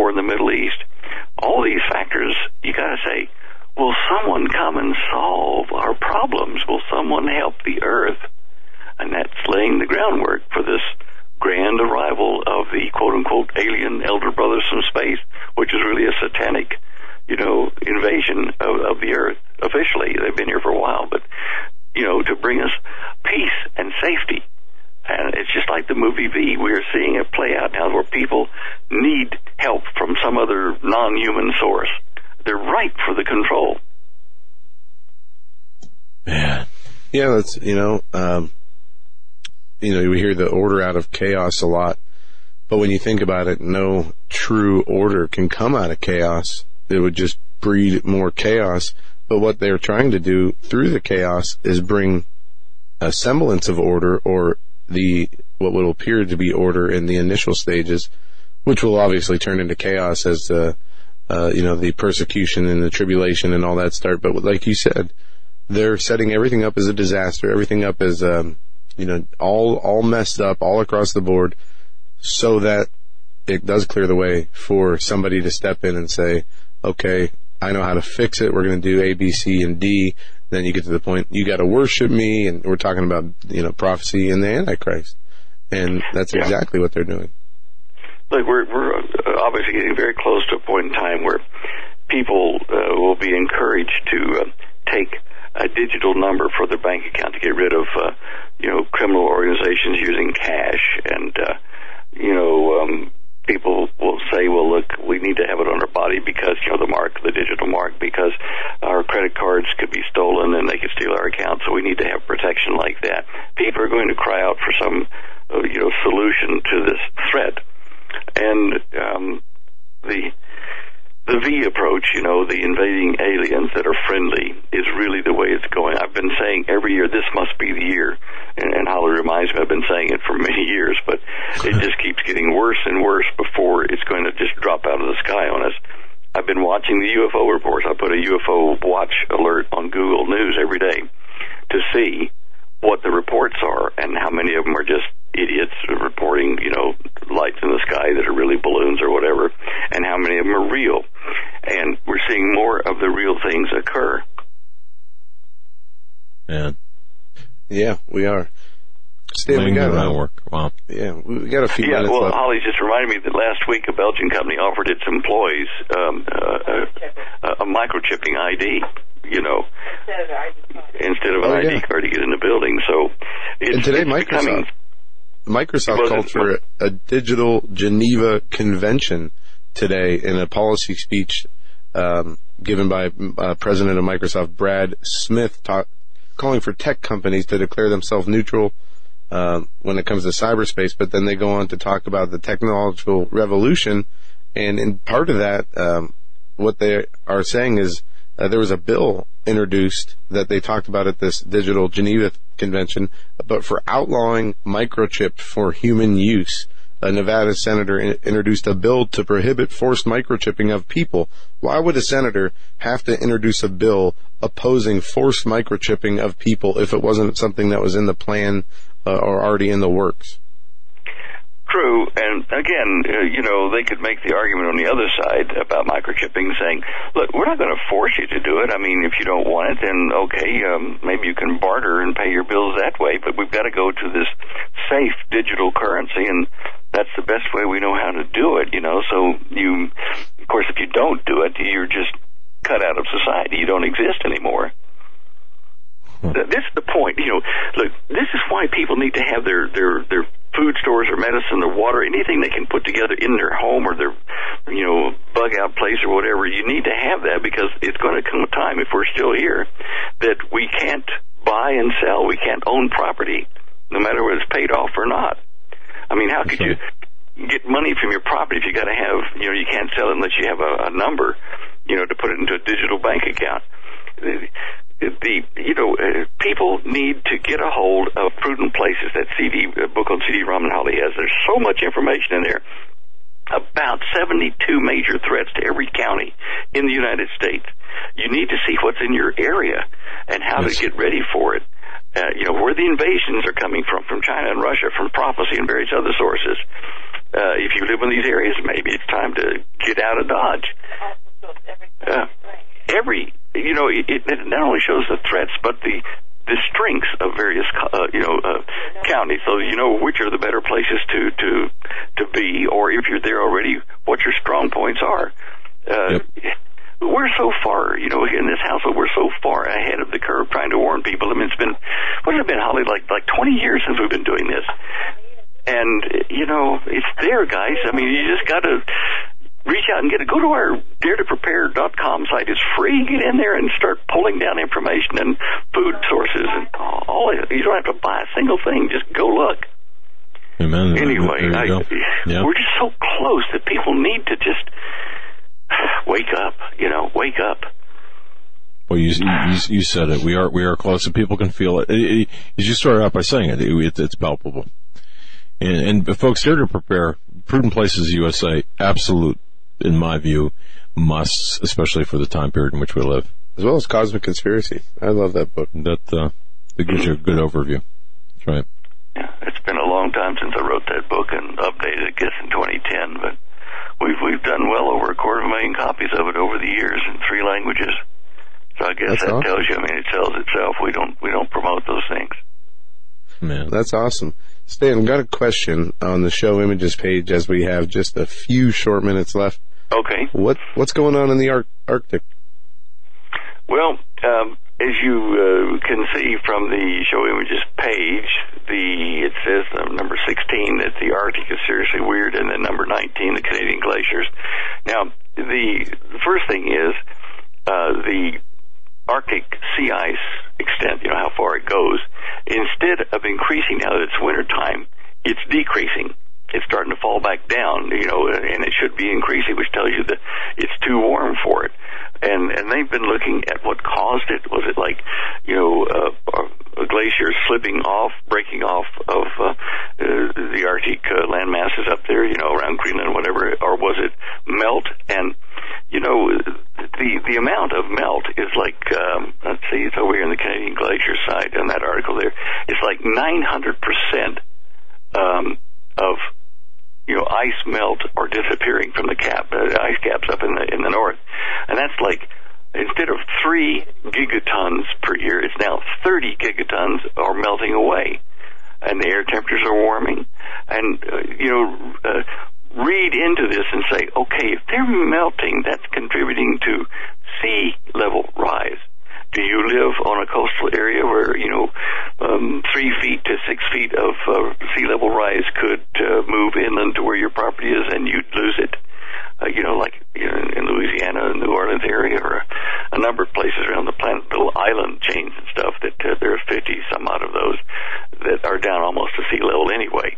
But people ought to be looking at these things because the changes we've been talking about are it's now. I mean, these articles tell you that. You know, the, the problem I have is we see so many conflicting reports. Some say that the, uh, you know, Arctic ice is melting. Others say, you know, that's only parts of, of the Arctic where on, you know, the other side that the ice is, is, uh, continuing to grow and accumulate. And, um, there's just no, I mean, there's so many conflicting reports when it comes to this. And I know we're, we're running out of time here, Stan, but we talked about this on the show, the, uh, man-made global warming, NOAA, you know, coming out, being shown that they manipulated um, the data that made the case for global warming, man-made global warming, and climate change. And Yeah, that- I that. I mean, it's just so. Who who do you trust? Um, Well, that's, that's you can trust your yourself when you see the the weather, the climate changing so drastically. I mean, uh, I'm afraid that we're going to see our trees and flowers start to try to bud. In fact, a couple of the uh, the uh, the early butter trees here. Uh, what do they call those trees? No, no, the other ones, the the the, uh, the big bushy trees that are now starting to show. Uh, right. Well, anyway, um, willow. They're like a willow, globe willow tree, and those around here are starting to put uh, you know buds out. And and this is February, guys. This, we're not even we're months away from springtime. If this continues, we're probably going to see a lot of crops die, you know, in Florida and California because of early uh, spring, uh, fall, spring, and then it freezes them and kills them. Yeah. We've already seen half of our orchard uh, destroyed last year by these uh, false uh, spring things and then freezes. And we're not alone. A lot of people around our area see that. So look at what's happening around you. You don't need to trust all the reports or worry about it. Uh, you can see it happening around you. And, and you are indeed correct, sir. Well, you brought us to the end of the program, Stan. I want to say thank you so much. And uh, we, we do hope you had a great birthday and certainly a, a good Valentine's Day today. Thank you for Oh, we did. We sharing. did. We, we uh, even had a piece of little, you know, chocolate uh, coated cherries. That's nice. All right, my brother. Well, thank you. Thank you to you and Holly. God bless. We'll see you next week. All right. Bye-bye. Folks, that'll do it for us. Stay safe. Report. Yeah, stay safe. God bless. Have a great evening. We'll see you back here tomorrow.